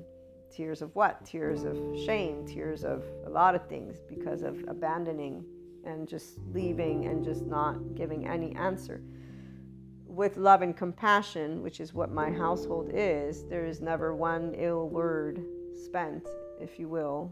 It was more, and it always is, an observation, an exploration, an awareness of when people have trauma, what it means. And when people have tried to say things with their little egos, because I got those people throughout the years. I remember one in particular said a word that I didn't address because they're nobody in the life of my family. So I didn't have to get upset because there's no need to prove points. Because again, we don't prove who we are to people. You're never going to prove the intent of your. When you get accused of the worst thing ever by people you love, again, that's that's that push. That will be like, what? Okay, wow. And even then, you'll know there's something to be learned because again 5d is always in dharma so you're expanding learning isn't about you having done something wrong it's you are adding to your information bank so you're learning a new concept because you're in your creator space this means you're not looking at it with a social compulsiveness a repeat pattern. You're not a repeat pattern ever. You're an accumulation of your life experiences and in a very loving and amazing and awesome way. And so, even in those moments, one, I already knew, I've always known intent. You cannot, you know, prove that. I don't have a screenshot. And even if I did, if I take an x ray of my heart, all you're going to see is a muscle. So I can't prove to you what I'm feeling, thinking. People can say they can, but we're a vibration. There's two different things, vibration. That's why I love words, man. Oh, do I love words. Way that people can explore and share and be, they have no idea because they don't even try. They just use the same references over and over and over again without exploring the sensations, without exploring the feeling. There's a whole world when you're in your creator space. and it's very grounded in here and now. I just shared with you a bunch of creations right now as we look through your ability in this moment in time with this lovely full moon coming about to keep your destiny, your long term goals in mind, whatever it is you've decided, to allow that root chakra to do its thing. So, where are you putting roots? What are you feeling? You're going to grow abundance in, and what relationships you're going to grow, and what ones do you think you want to loosen a little bit because they're not jiving, right? um, what things that have been hidden. They're saying hidden and secrets are going to surface. So maybe you have some things that you want to share with people. And um, it ends with the month will bring lots of star energy. So it means a lot of different experiences, which we always get to go through. And you know, it's actually funny because, again, those patterns do repeat them periodically. You'll notice that there are themes that the seasons go through. And I'm sure at one point we might discuss that. But for now, the aspect about being able to use love when people withdraw, but in a way that is with denial and shame cycles, okay, inner critic, outer critic.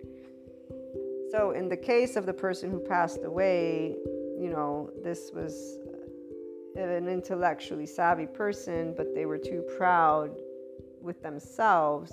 And really, again, the thing is, a person needs to realize, and at the time, there wasn't all this information on neuroscience, epigenetics, to give people a screenshot that, yeah, there is not actually any evil in your heart. Even if you have a dark aura, it's not you as an evil entity, it's your brain, your nervous system, your safety behaviors, and, you know, again, attach, cry for help, collapse, submit, please appease the dorsal vagal, ventral vagal. Ventral vagal is your green, dorsal vagal is lifeless, and the sympathetic. And let me hone in on the dorsal vagal for a minute because I've been around when that happens. There's lifeless, guys. Okay, so whenever somebody talks about a dark aura, I'm like, dude, uh, yeah, I got it. Because obviously, if a person's not in any spectrum, they're in that space, but you don't understand what you're dealing with.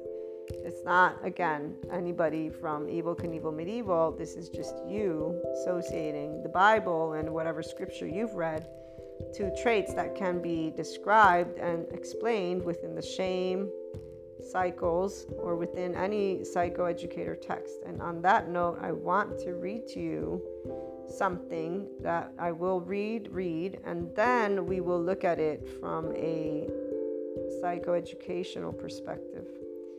Let me see, where did I put it? Here we go. You can accept or reject the way you are treated by other people, but until you heal the wounds of your past, you will continue to bleed. Please disregard this. These are not my words.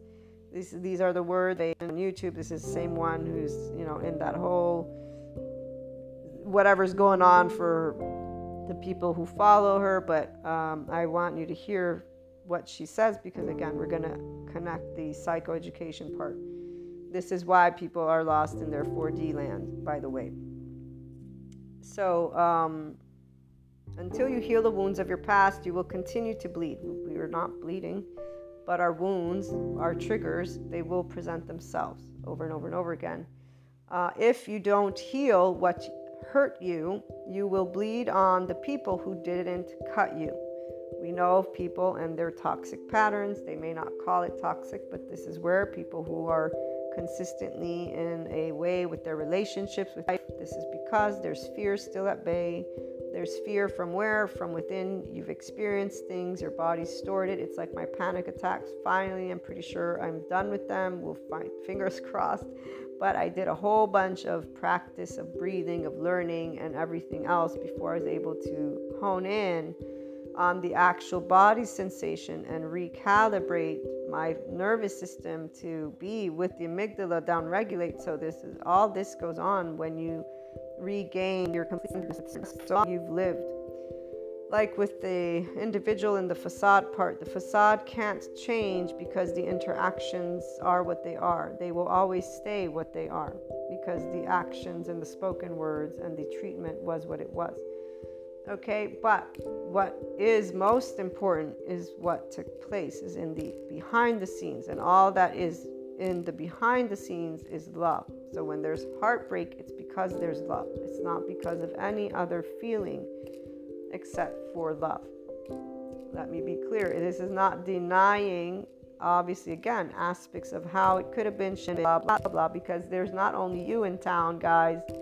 About when he tells those teenagers who say, I want to do this, but my parents don't want me to do this. And he says, So you're asking me, or you're telling me that you want to live your life exactly as you want it, but without paying the price. He says, Is that what you're saying? and then he says, You obviously don't know how life works. And here's the part when you are connected to life, you know it's perfection, which is why you know exactly how life works, which is why you don't pay the price, which means give up your life, which means turn into something you're not, which means going in that Evel Knievel box, which the 4D, 3D body types or mindset people, separateness consciousness has done and has done for a long, long time. We're not here to compare the past. So I'm here to talk to where you want to be, not the past. You keep comparing yourself to the past, that's on you. From a 5D body type, I will share with you, it's always very clear when presented with a push what I can choose. I have free will to choose who to be in that moment. Who to be involves my emotion. It's not absent this is when you're connected to your ventral. And so your mind is mindful. You are in your frontal cortex, aware. I got pushed. I know what a push is. I can see it. I can feel it. Again, as long as it's not physical, what the feeling and seeing is, is emotional and mental. It's mine, all of it. And the person isn't mine, or the, the situation also isn't mine. And so what? I'm not going to go and grab. There's not a string. I'm not attaching and I don't need to defend because you didn't push me. You took a cho- you made a choice, I should say. You made a free will choice. Some unconscious, most unconscious because they're in their own egos in yellow or red as the infants of them grown up. As long as there's any type of attachment style, they're not self empowered, which means they're already in their survival mode. When they're coming at you, blaming you or blaming them. That's survival mode. It doesn't matter. Denying, withdraw. That's still survival. They're still in a shame bind. They're still making excuse. You know, again, this is their free will. They're choosing unconsciously at that. So repeat. For the 5D, it's not a push. A experience, and love is already there which some can consider grace. I don't like to use those words because it's very physiological, emotional, and mental. Whenever people have done things, I know what they're doing. I can see it clearly. I'm not being pushed over. I simply have a specific choice that I've made my entire life and will always make to love and to treat others the way I want to be treated. That's that's quite straightforward. Why would I do anything different? That would make me very unhappy. Why would I do to you something that I would not want? Why? Oh, because you did. Oh, that's my excuse. Okay. Excuse of many people. And then there's all the little narratives. But again, a loving heart is what will help to allow you to get into your creator space because you're choosing to go to neutrality, ventral vagal, use your mind, the prefrontal, just the entire frontal cortex with the cingulate. And again, recognize it's not a physical threat, it's an emotional. And here I get to choose. Do I want to be around a person that's going to poke me like that? Usually your answer will be no. For the new people that come into your life, you'll be able to navigate that space. But the loved ones are the ones who you get to expand, as Ram Dass points out. If you think you're enlightened, spend two weeks with your parents. Really, always ego, and remember that your partner person who you choose to share life with or who is in that life as a husband, wife, partner, boyfriend, girlfriend, I don't know, like people love all these terms. Um, I don't do terms anymore. I never really liked them in the first place, but you know, you grow up and finally you can say, yeah, I don't, I don't do that. I'm not that. That's not, no. Um, but partners, we have plenty of partners for life, right? And some stick around, some don't. So those are relationships, and they're all, all, we have relationships with many more people. There's people I don't know I have relationships with. Um, as you allow yourself to choose love, you'll expand and learn. Doesn't mean you have to be around anyone. especially if they're disrespecting to a specific degree. It is more about what you do as you move away from them and then continue your journey. Because if you don't heal, here's where the people that you meet following, and that's why people repeat cycles because they didn't heal from the past hurt, they didn't bring love, forgiveness to what was left in a place of hurt. Only you can do that. If you choose to do it, you'll move beyond it. If you don't, you won't. And that's where you may repeat your defense mechanisms because that's what is established at that point. So you don't heal what hurt you. You'll if you don't heal what hurt you, you'll bleed on the people who didn't cut you. You can bandage the bleeding with food, with alcohol, with drugs, with work, with cigarettes, with sex. I like cigarettes, even though I don't smoke anymore, and I do drink every now and then. Um, but eventually, it will all ooze through and stain your life. So, right here, this person is naming what we know are reactions to shame in the deny section food, alcohol, drugs, sex. Work wasn't included or cigarettes, but I'm sure that they could include it if they want. It's anything that's in excess to make up. Busy, busy, busy lifestyle to, to forget.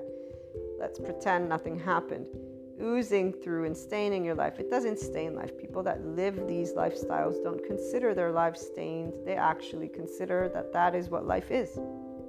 Pure and simple. They're in a shame bind. Pure and simple. The psycho educators at nicabm.com try to help people all day long. The person goes on to say, You must find the strength and inner courage to open the wound, stick your hands inside. This this one was like, I was like, dude, okay, wow. Um, what a horrific, and in this case, I mean it, image that you're giving to try and get people to, by the way, achieve their ascension or love. Hmm, I'm, not, I'm not sure about this one. Uh, pull out the core of the pain that is holding you in your past, the memories, and make peace with them. Forgive the unawakened for what you feel has hurt you.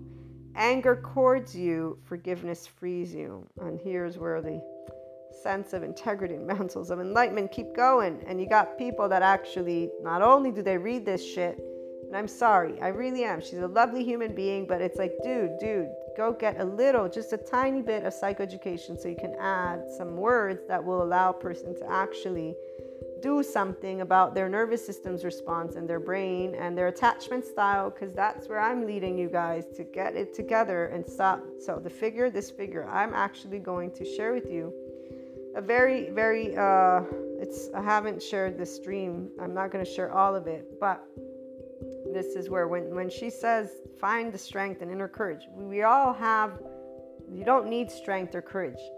You want neutrality and love. Okay, you want to learn equanimity. Strength or courage, these two words in and of themselves immediately get your body in a sympathetic charge state. This is where you're nervous. Even just speaking those words gets my body into a charge state. That is not equanimity. That is you in a sympathetic, which already makes your brain a bit dumbed down.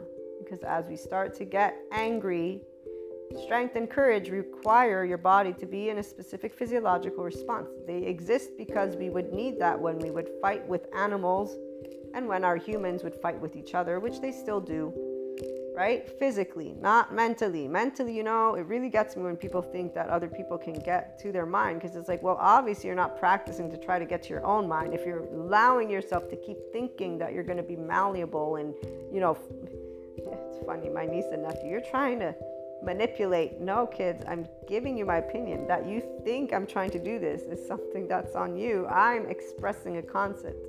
You choose whatever it is you want to believe or think. I don't have any influence unless you allow me. This is where, when you're open and receptive to the Reiki energy, you're open and receptive to influence. People are open and receptive to leadership because they want a sense of safety. They've sought it out their entire life from outside, guys. It's the first nervous system's response when there's the lack of predictability, social engagement. Be aware of it. Get to be your own centeredness and watch yourself not be in a place of sympathetic or dorsal vagal. They are both not really great places when you learn how it is to be in ventral vagal. Wow, ventral vagal, it's just like awesome. You're like Superman and Superwoman all in one go all the time. So to open the wounds and stick your hand, that that doesn't and has never helped anybody because you know what you're gonna find is simply the hurt in your hand, which again the visual in and of itself is really not comforting. One of the dreams that I've had, and it was connected to a soul that is connected to me, and the soul is that extreme narcissist I've told you guys about and in fact, in this dream, this is what this person does. They actually, in my dream, they grab my heart out of my chest, excuse me, hopefully none of you get grossed out, and they they hold it in front of me. And it wasn't a horrible dream because I was dreaming, obviously, but it was invasive and it was but I woke up knowing it meant something positive because again 5d body knows that messages are meant to expand your life. That's what we are consciousness. So i woke up aware of the emotions. Obviously it was like okay that felt very hurtful but that also makes sense with what was happening it all made sense they were ha- helping me to dig deeper their presence was bringing me to dig deeper into something that is another situation that i'm not going to describe right now and uh, it came as a surprise. This was when I had just started having all these dreams about people that I know and, and, and, and life and all this astral travel. And this was always one of those peak moments of ascension energy. And I had just gone from, yeah, having my recurring dreams, which were messages, to dreams of people that I know. That then this person, in fact, had reached out all of a sudden. I hadn't heard from them in, um, since I was a teenager. And I, I found all of a sudden that they found me and yada, yada, yada. So the dream meant something. And in fact, there was a lot of deep exploration, but not in the way this woman uh, describes, um, because you don't make peace with anything. Like Guru says, peace is when you're dead but you bring harmony you bring harmony by exploring the emotion with yourself and simply allowing love to replace if you will and it's you you are transmuting you are transmuting by consciously choosing love in the moment where you feel pain which is why you're not in suffering because you're like wait a minute this is an emotion it's not physically hurtful right this is an emotion i'm feeling because of an interaction heartbreak is an emotion I'm feeling because of an interaction, but based on what's happening, I can know that the ego self of me is involved alongside another person. So this makes two. I have free will, they have free will. I get to choose how to navigate my emotions, they get to choose how to navigate them. If they're unconscious, obviously they're not choosing, they're just reacting with their safety behaviors. And that's where the denial, the withdrawal, the inner critic, and the outer critic are. So their shame bind, their shame continue and they go to their drugs, alcohol, food, sex, whatever it is. The full blown narcissist is a perfect example because not only did they come in and then create havoc, if you will, not, not, not nothing dangerous, but they did create situations. I, I lost, quote unquote, I lost a friend. Uh, I didn't lose anything. You don't lose friends. They're still my friend to me, but they don't have a fond thought, thought of me for sure. Um, they this person presented themselves again and i actually had had a dream where i shared that dream with another person who you know was human explaining my dreams to me not understanding how i was telling them these aren't just subconscious this actually means something here's where see when you're trying to prove something that you can't prove and in fact the day after this dream that i had shared it was a very specific one and uh, I'm not going to share that one, but it wasn't.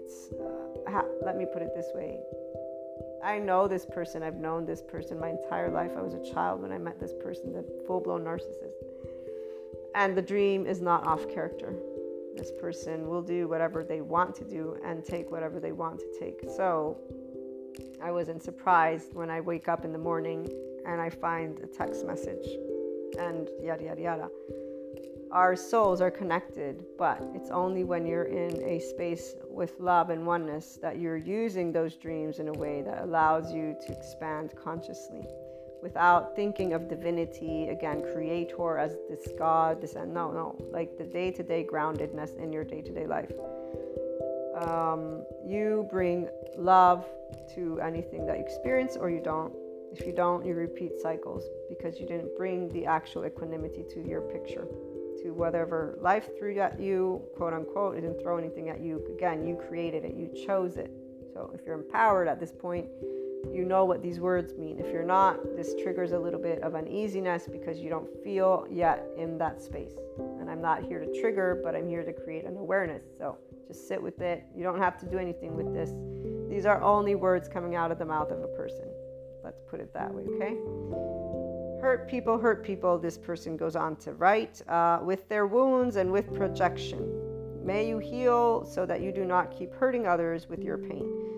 The way that you will stop hurting others is if you, one, allow yourself to know that projection isn't done on purpose. And if you stop treating these people and just any person like shit because they do something from their survival brain mode just choose to disengage if you will, if that's your idea, and then learn that if you don't bring love, you're not actually clearing the energetic space. So you haven't actually healed necessarily because your mind, when you think back at that, the mind uh, is in a place of hurt. To end with this person's quote or their post, I should say. They add a quote. This one is by Yehuda Berg from the Minds Journal. I, the Minds Journal, maybe. I'm not sure if it's a book or another website or page. So, hurt people hurt people. That's how pain patterns get passed on. This one was very positive to share because of what it says. You'll hear in a minute. Um, not saying well, yes, the other person's choice of words, verbiage, everything is not in an unconsciously loving space. It's something that can be distorted, and it is, and just everything. So, you know, the quote is completely amazing instead. Here we go.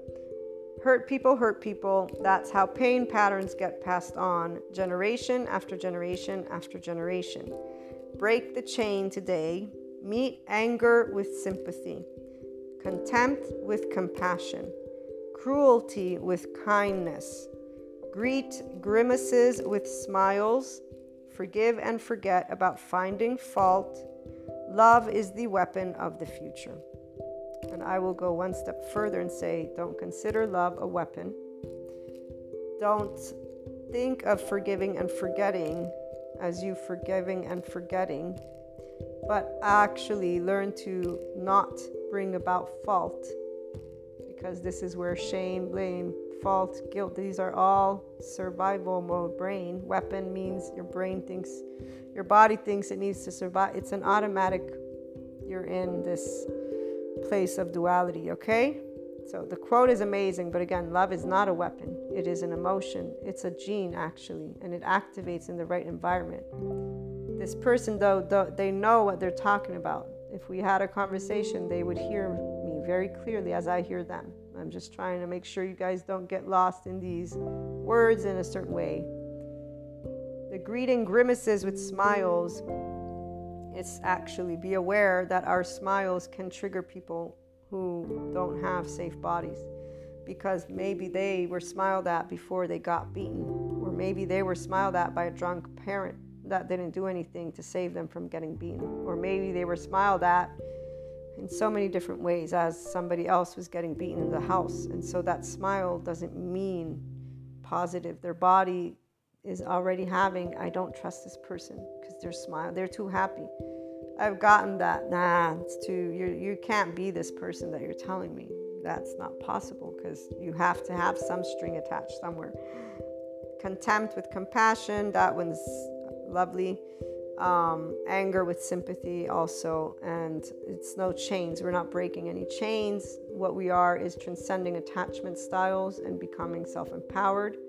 What we are are recognizing that everyone has a pain pattern a safety behavior and we're choosing not to be a person who adds to that and we're also not having it add to us. And here's where when we choose not to share with people certain things, there's reasons. And while with you guys, I share some of my dreams, it's because you're on an ascension journey and you know what it's like to astral travel and you have that access to your clairs. And so I don't need to quote unquote convince you. You are actually already having your own dreams.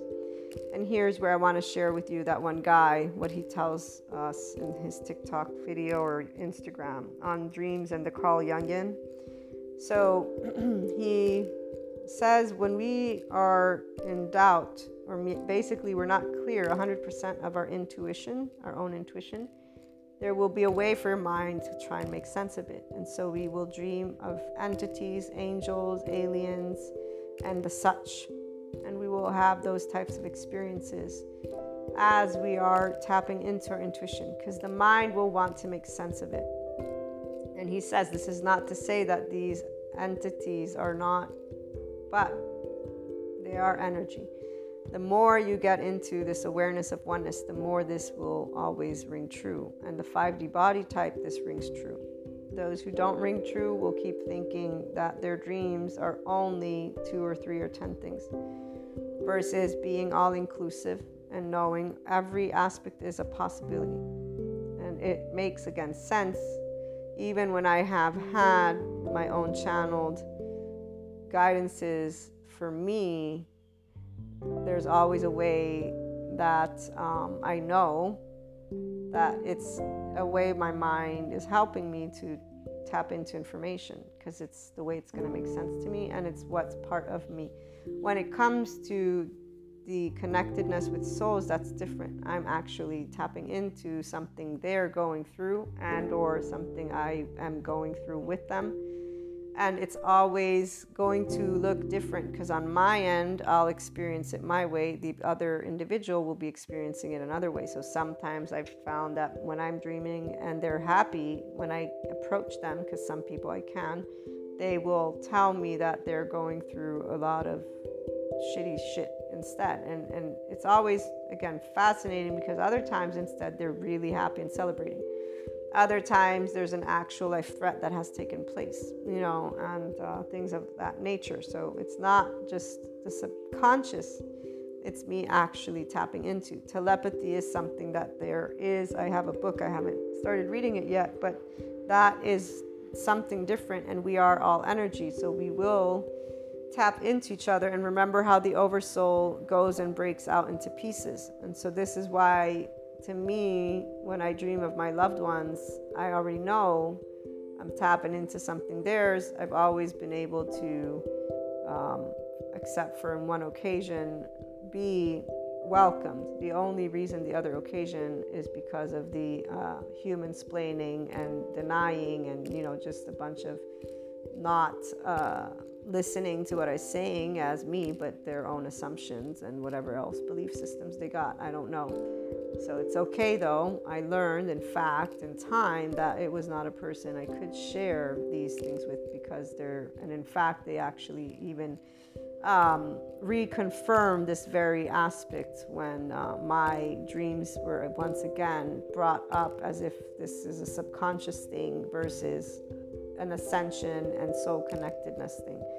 With all neutrality, there are other aspects of importance to this, but again, the person wasn't hearing me. They were mansplaining me and essentially their own assumptions and their own self referencing world is what they brought into the picture versus hearing Maria. Okay, so we know what that's like. So, any of you who go through that, those individuals just stop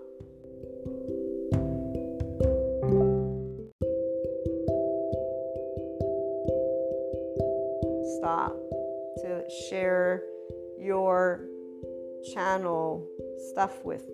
They don't want to hear it, they're not open to it. And there's no need for you to share. In fact, here's the other part the dreams are for your expansion of consciousness, it's not the other way around. When those people may start dreaming, or that's when their expansion begins, and they will do what they want with those dreams.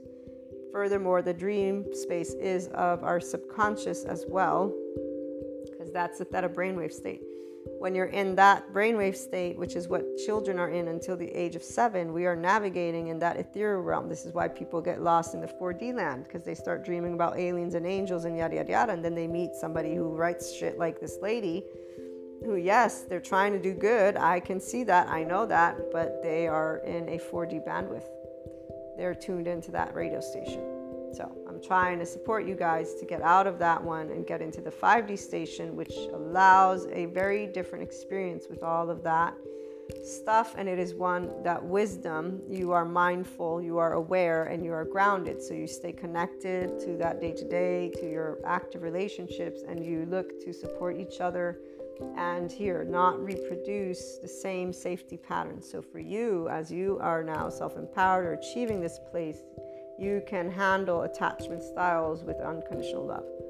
And so here's a little win, if you will, being able to actually choose to do something and see the positive outcome. And so here, when our instincts guide us, our body always knows what's what, okay? It's not always clear, but as long as you come from a place of love and then that love is given to you and others, you'll be okay. You want to recognize shame. There will be shame when you're engaging with people and there's misunderstandings. Why? Because we're already engaged in that social engagement. So there's an initial warning, warning, this isn't going well, right? So your heart is involved. And this is where, when they're loved ones, the heart is involved in a way that it cares. And so it wants to do something. Doesn't need to solve, but it wants to bring love back into the picture, okay? Look at it however it is you will, but this is where the 5D body stands. 4D, 3D body is already defending with the Evel Knievel medieval stuff. I'm giving you the 5D body type version here. And as you contemplate again relationships and long term goals, you want to keep these descriptions in mind because these have everything to do with your nervous system and the way you can evaluate something with equanimity. And when you're interacting with people that have different attachment styles.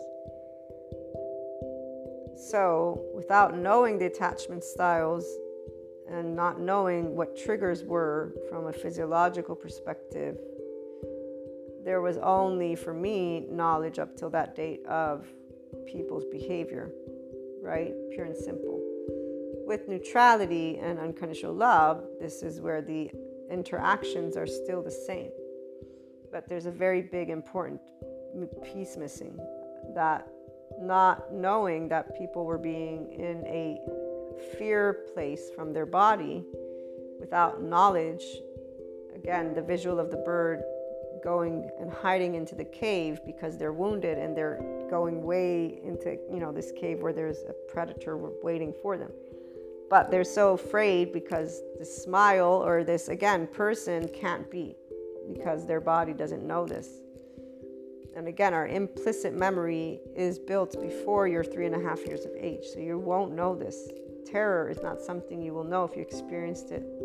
And those people who have types of attachment styles, such as fearful, don't know. This is why they feel off and they actually have awareness of feeling off, but they only have one word, which is where people need to stop. Evel, Knievel, medieval, monsters, all these things.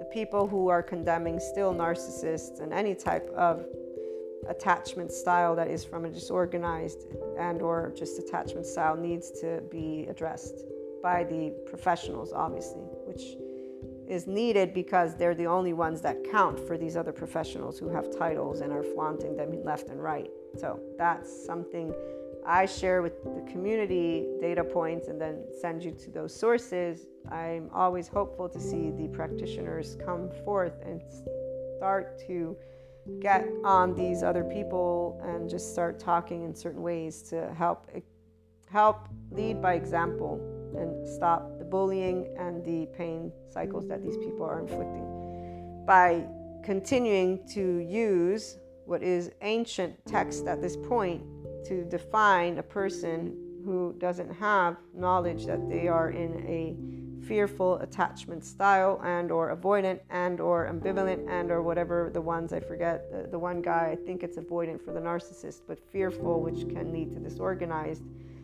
and or has disorganized, has anxious, avoidant, and this fearful. So all together, they can be narcissist they can be borderline, they can be all in, then they're all out, and they're in fact not stable.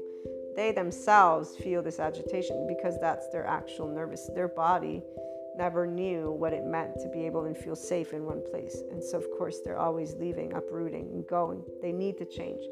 They don't even know why. And the society outside of them that isn't knowledgeable with love and compassion isn't using words of love and compassion. And so their space of knowing that they're great as they are. Their nervous system is simply doing something it learned how to do when they were an infant, and they just need to be a little bit patient with themselves that's the part though how do you get you don't we don't until we're the ones who are treating each other with complete love and kindness we're ending this in a note that involves your deep and most important relationships but also humanity at large so when you don't know that you're triggering a body which obviously like for me it was something that i found out in the past years couple years uh, there wasn't an awareness of the triggers and the way that they were actually having an effect on a person. And when I think back, actually, I can, I can recall a moment where I still didn't know, obviously, because here's where you know no communication and simply being attacked or given one statement or two isn't going to make anything clear. You don't really know anything, but you just know that you're being pushed, right? So uh, if I think back, I can see only on the surface the trigger. That's all I know, obviously. The, the, again, the, there's a, a reaction. The reaction was unnecessary and unkind and aggressive, but at the same time, again, it's a safety behavior. So I didn't know it was a safety behavior, which is what left me with a question mark. But either way, it left me actually with a heartbroken question mark that's about it. And that's what stayed, by the way. But today I can know that that was me triggering a person. So it makes me even, you know, three times sad because I was triggering unknowingly something. And there's no way that even if I had said something, I was still a trigger, pure and simple. I wasn't being heard in any way, shape, or form again, when people don't trust others, they don't trust others, man. So there ain't no intimacy, there ain't no trust, there ain't no esteem, there's no respect, there's nothing. There's just the security and the power control, the trauma themes. minute you can navigate dealing with your lovely loved ones, and I say dealing with, but it should be eventually for you, embracing and taking and tending to your loved ones and your relationships that mean the world to you with this knowledge and that's why compassion isn't hard for the 5D body. To be able and have people around you that you love and you know they need your help, or they don't need it, you want to offer it. I better rephrase that one. Nobody needs anybody, but you have a hint of a knowledge and therefore you feel compelled to be of service and support. And while for the 5D self empowered enlightened person, tuning in here, as I've been saying, it's very important for you to choose where you give your energy and time as you keep building your future. There's one thing that a loving heart can't ever do, and that is to disregard a loved one, a soul connection that could use a little extra light in their life when they don't have any. And um, the conscious of every one of us, our consciousness, which is that soul. When you have the ability to take action and you know what actions you can take to be supportive, would you walk by a person who's basically laying down on the floor dying and not do anything? If you are one of those people who would be like, no, I wouldn't walk by and not do anything, I have to do something. And so here I'm going to again put me in the mix. Remember that one friend I didn't talk to for five years? I was so upset at them because of this way that they treated our friendship. And I remember knowing this because of a very specific thought that would cross my mind, but that I knew, humanly speaking, I would never, ever, ever do because it would be just something that would not be okay with my own consciousness. And that would be something of the lines of if they're lying down on the street, I will walk over them and I will ignore them and leave them there to die. And, you know, I'd be like, no, that's not going to happen. I know that already. I would not be able to. I mean, I save every insect I can. So, this is to say, um, if you actually know you can help because there's an open and receptiveness, you're not going to sit back and watch because we don't do that. We never do that. And because attachment styles aren't dangerous once you know about them, by the way, you actually know how to navigate them and share love in a safe way for people that could use a little extra love in their life and a little extra, you know, openness from a closed off place. Having shared this, when it comes to the regular day to day, so the ones who maybe have pushed, for those of you who are there and have this, if you don't see what it brought you yet, you can look to see it in time.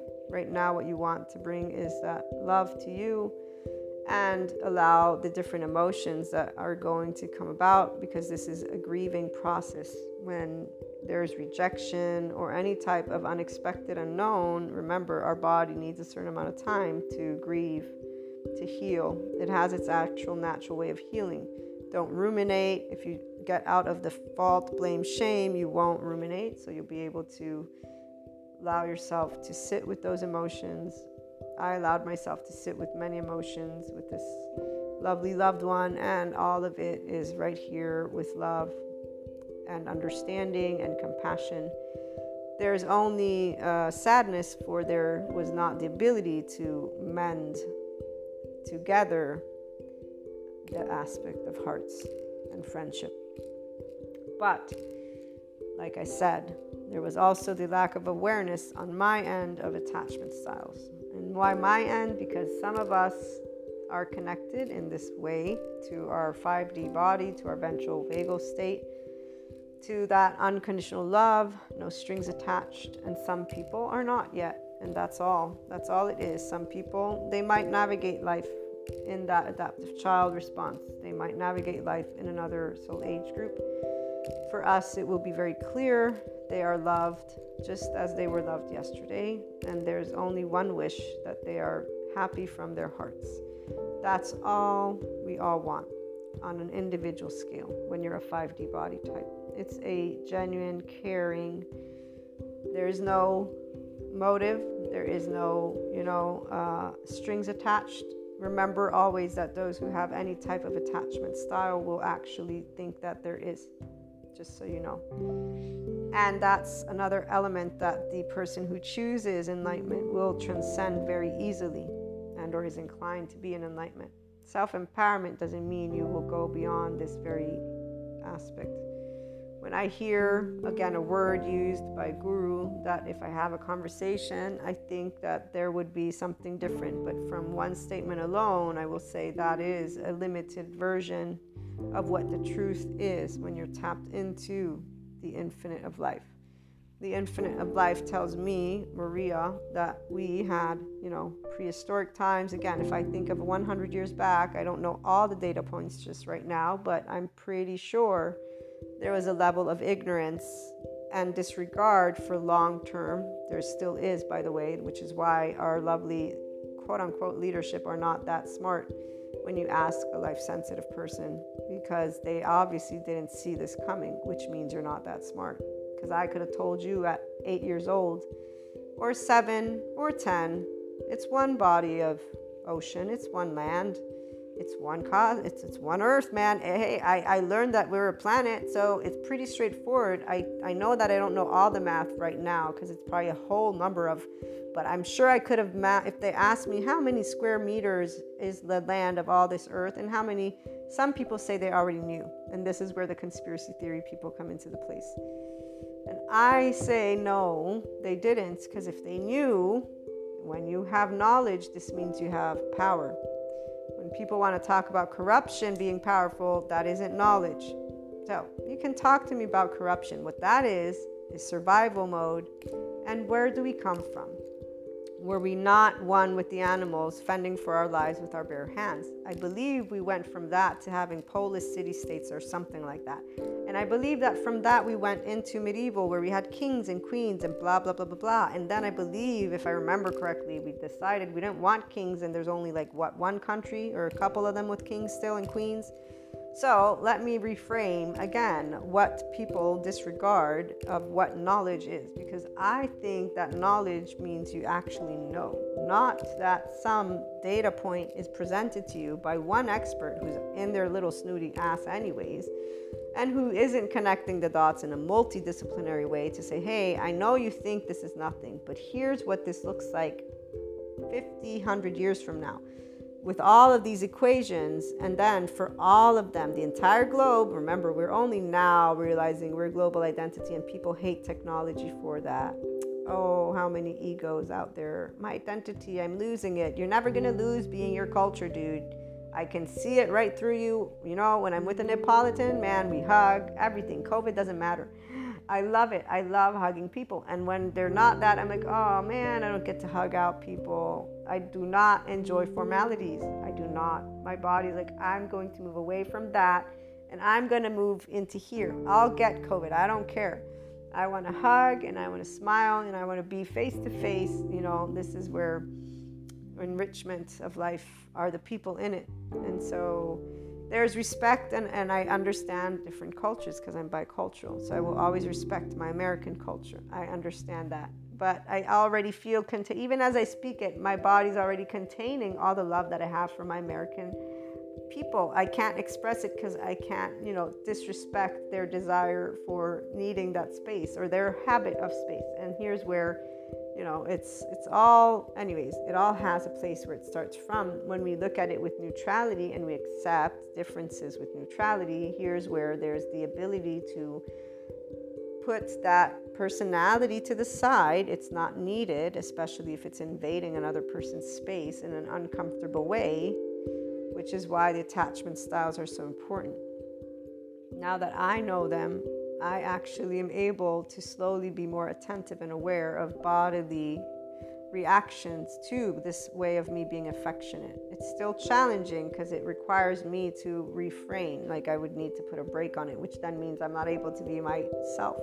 Which is why, again, for the 5D self empowered, enlightened person, we only want to be with those types of people because everything else is a buzzkill.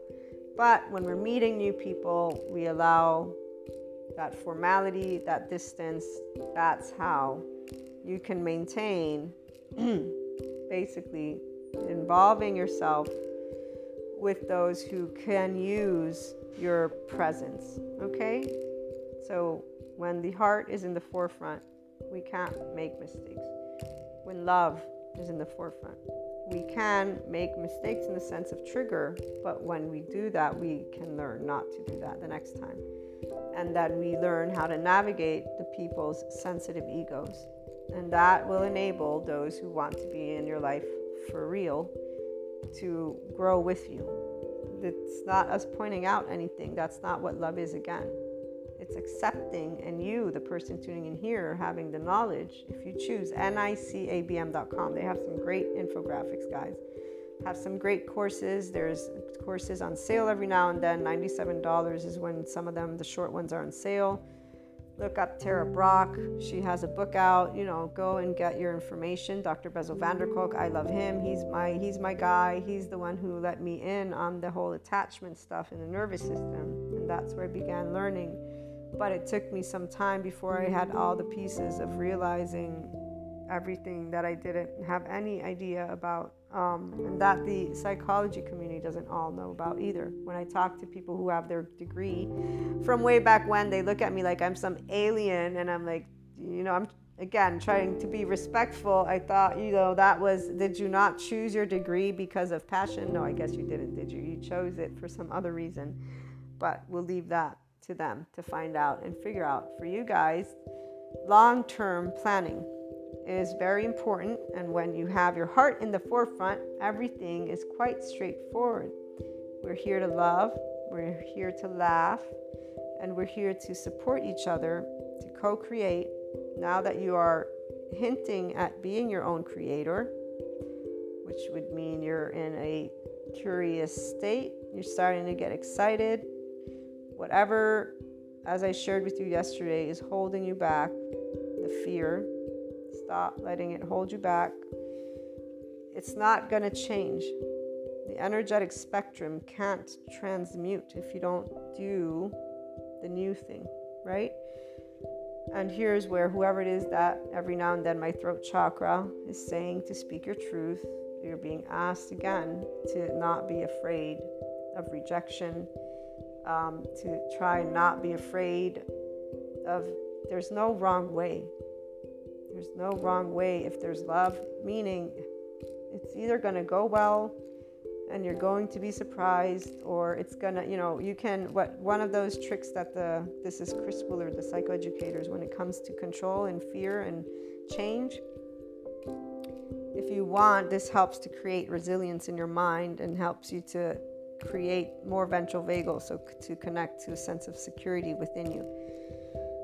Give yourself the good scenario and then allow yourself to have the worst scenario. How about that? So allow yourself to, to envision what the best scenario is for whatever it is that you're you know getting ready to take steps for and you want to do with the energy. I'm talking about the emotion, the sensation.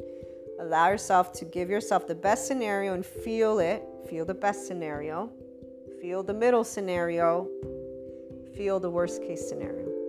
Feel it through even as I do it, we'll do 15 more minutes. I wanted to disconnect, but I feel I'm going to activate Reiki energy right now. For those who are open and receptive, let me, with the intent, I support you on doing this exercise right now. Today, before this lovely full moon, okay, whatever you know, because you know what's at play here. I don't know. I don't know if it's with relationships. I don't know if it's a long term. I don't know what you're dealing with I know that the emotion is in this place of I know I want to, but I'm scared. And maybe you don't use the word fear, but it's like uh, I'm hesitant. Okay? It's like this is really something. So, whatever this is, okay, best case scenario,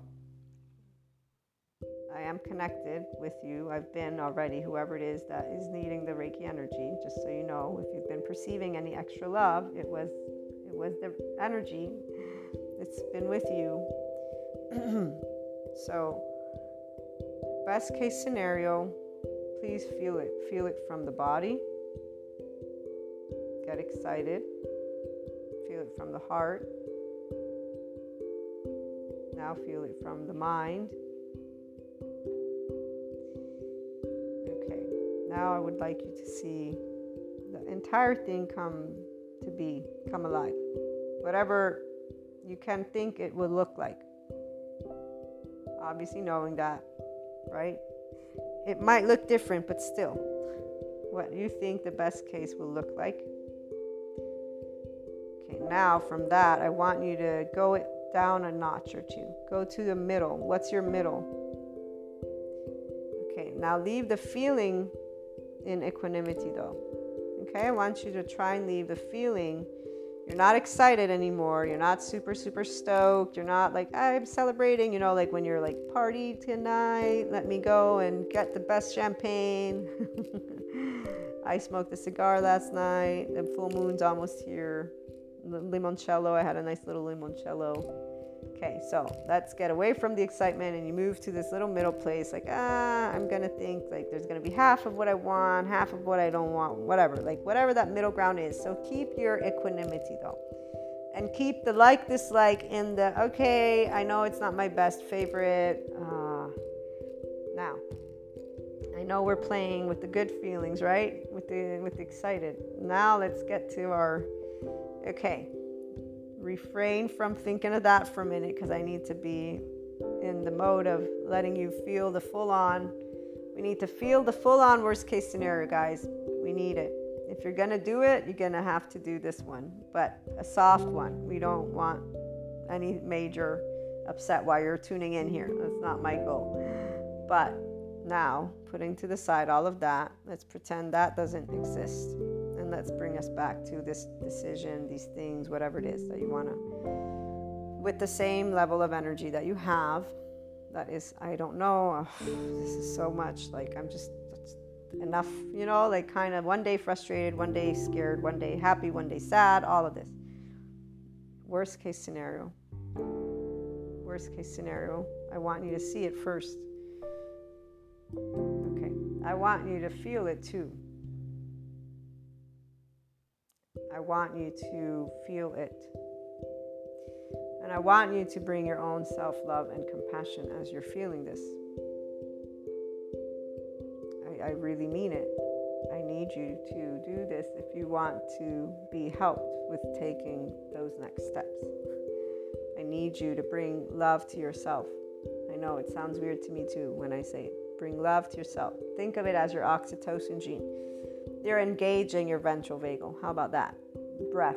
Focus on your breath, but you have to bring love. Touch the heart. If you're not driving again, obviously this is a touch the heart. Let's start the rhythmic breathing of your heart brain coherence. So allow yourself to visualize that breath going from your head to your heart Okay, but I want you to focus on the worst case scenario. This is to compensate and help you to get that love going for yourself, whatever it is, especially those who are coming out of an unworthiness cycle. So we're in equanimity and we want a hint of self love.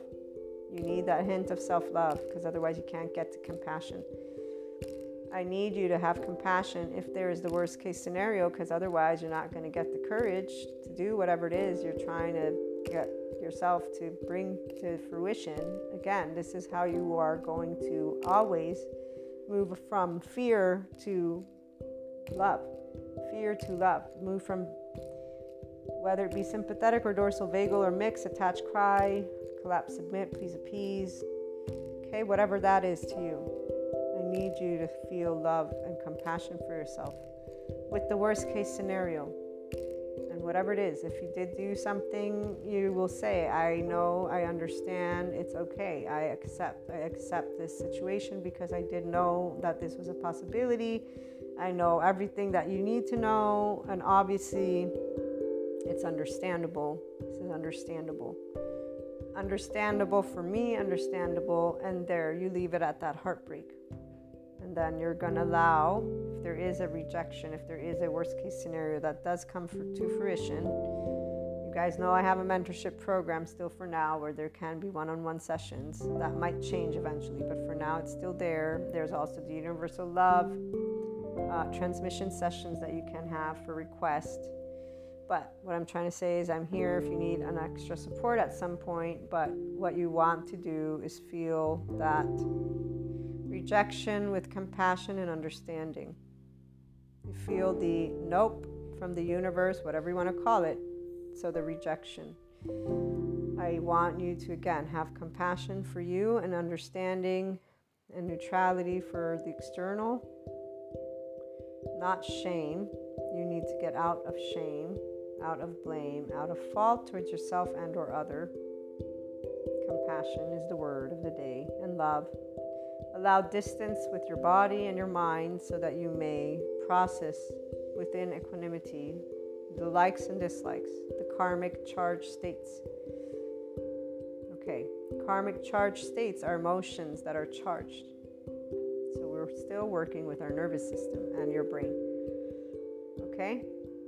You're working with your heart and your mind and your gut as you breathe rhythmically. Worst case scenario, whatever it is, if it hasn't been a crime, if you were unconscious, meaning you were being reactive, one of your attachment, whatever, okay, safety behaviors, adaptive child, you're a person like every other person. Need you to normalize not be in a shame bind.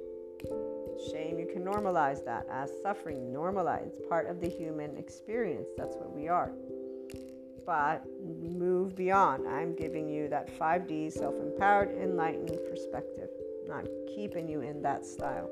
You can disengage from the defense and attachment system. You've been rejected, whatever, there's a defense attachment system that is already defending you. That's why there's the upset. Now you get to steer and navigate that with equanimity and compassion, you will heal it, and it will not be a wound. It will be an experience that you will continue to grieve because there is a time that the body needs to allow the grieve to happen, for the nervous system to know it's okay because it received a shock. I explained this to you. This was from the one doctor about betrayal and loved ones' relationships, like when a couple betrays each other.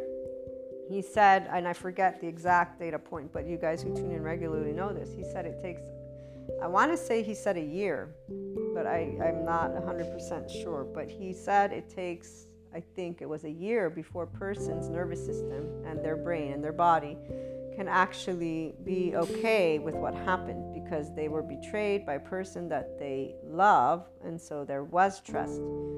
And there, there's, there's a shock. This is a trauma. This is a shock. This is a shock for the system. When i heard that this is where you know again even without the awareness of this as i went through moments of, of deep hurt. I knew this because the loved one stays a loved one for the 5D body.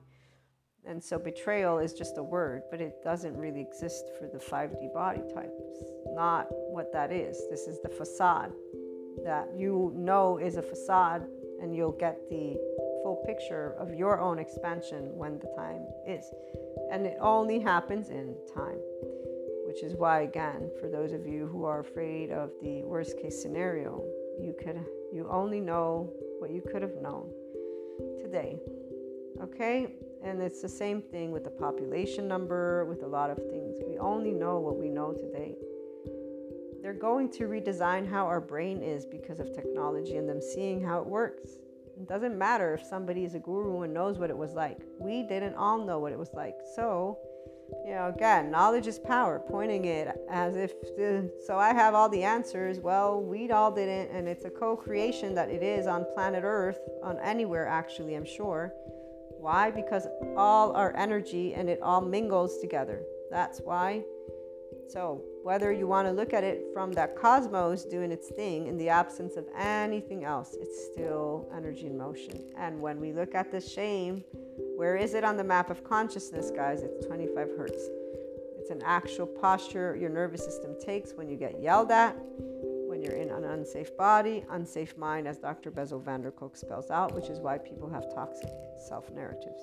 Again, those of you who are out of shame finally, you cannot, if you keep you either are going to be out of it or not. So I need you to hear these words and have loving compassion for yourself and know. So, right here is why a person who knows they can do something to help another person, the 5D body, they won't stop because they're afraid that they will be mistreated again, quote unquote.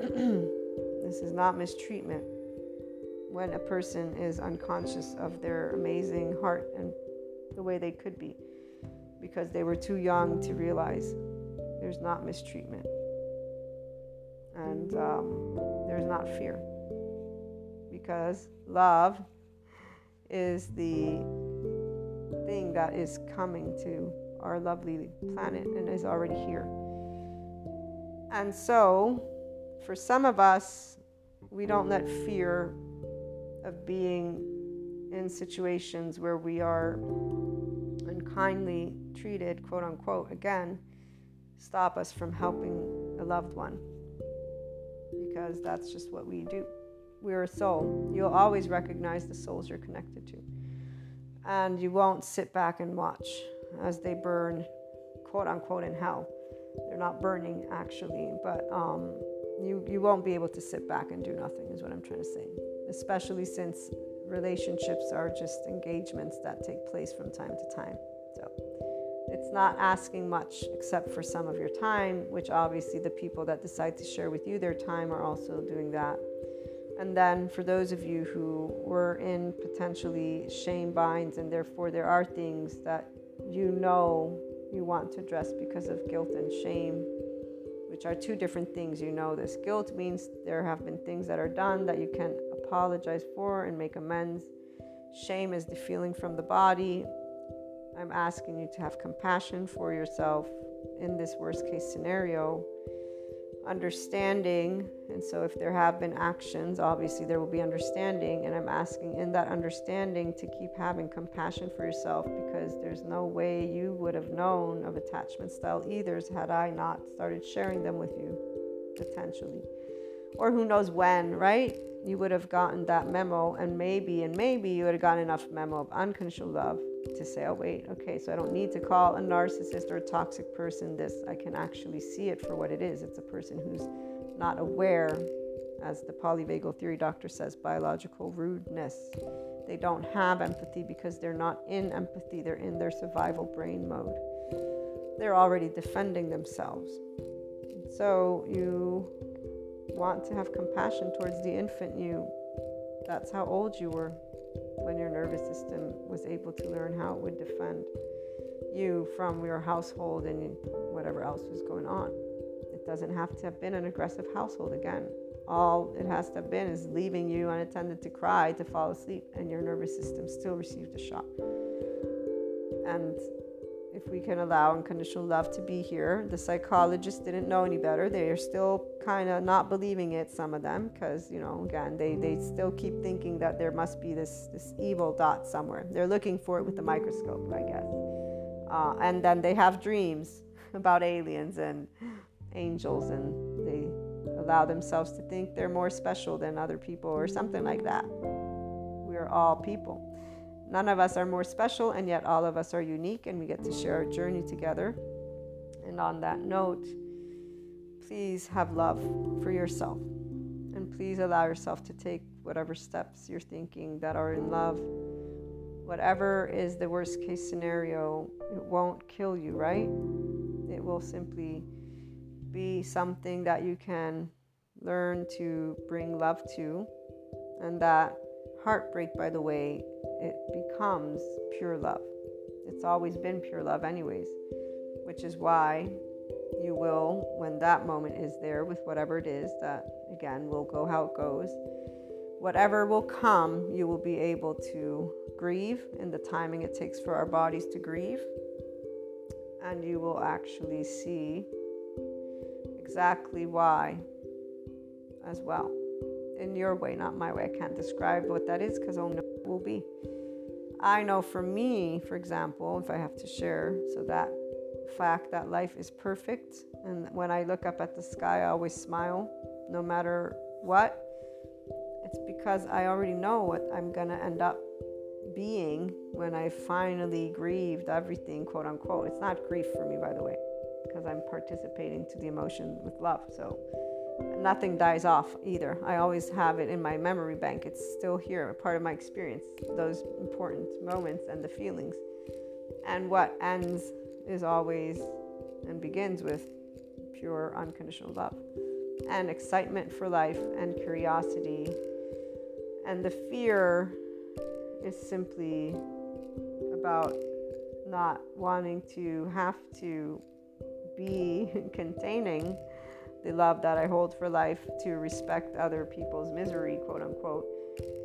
One. And then two, to just make sure not to be treated in ways that are not uh, right. And that is where those are very straightforward, by the way, ways. And what I mean by that is with the attachment styles, you know exactly what not to do to trigger the ego and how to keep distance in order for you not to become somebody that is uh, important or in any way or near, you know, again, those who have attachment, they need to attach. So there's ways that you are able not to have that happen, but that you're able to be of support. Because support means, again, like what I do, I share with you guys perspectives. I share with you a little bit about my life so that you can see you're not alone and then how to navigate your nervous system and these uh, concepts also of expansion of consciousness. And that's what our everyday life is.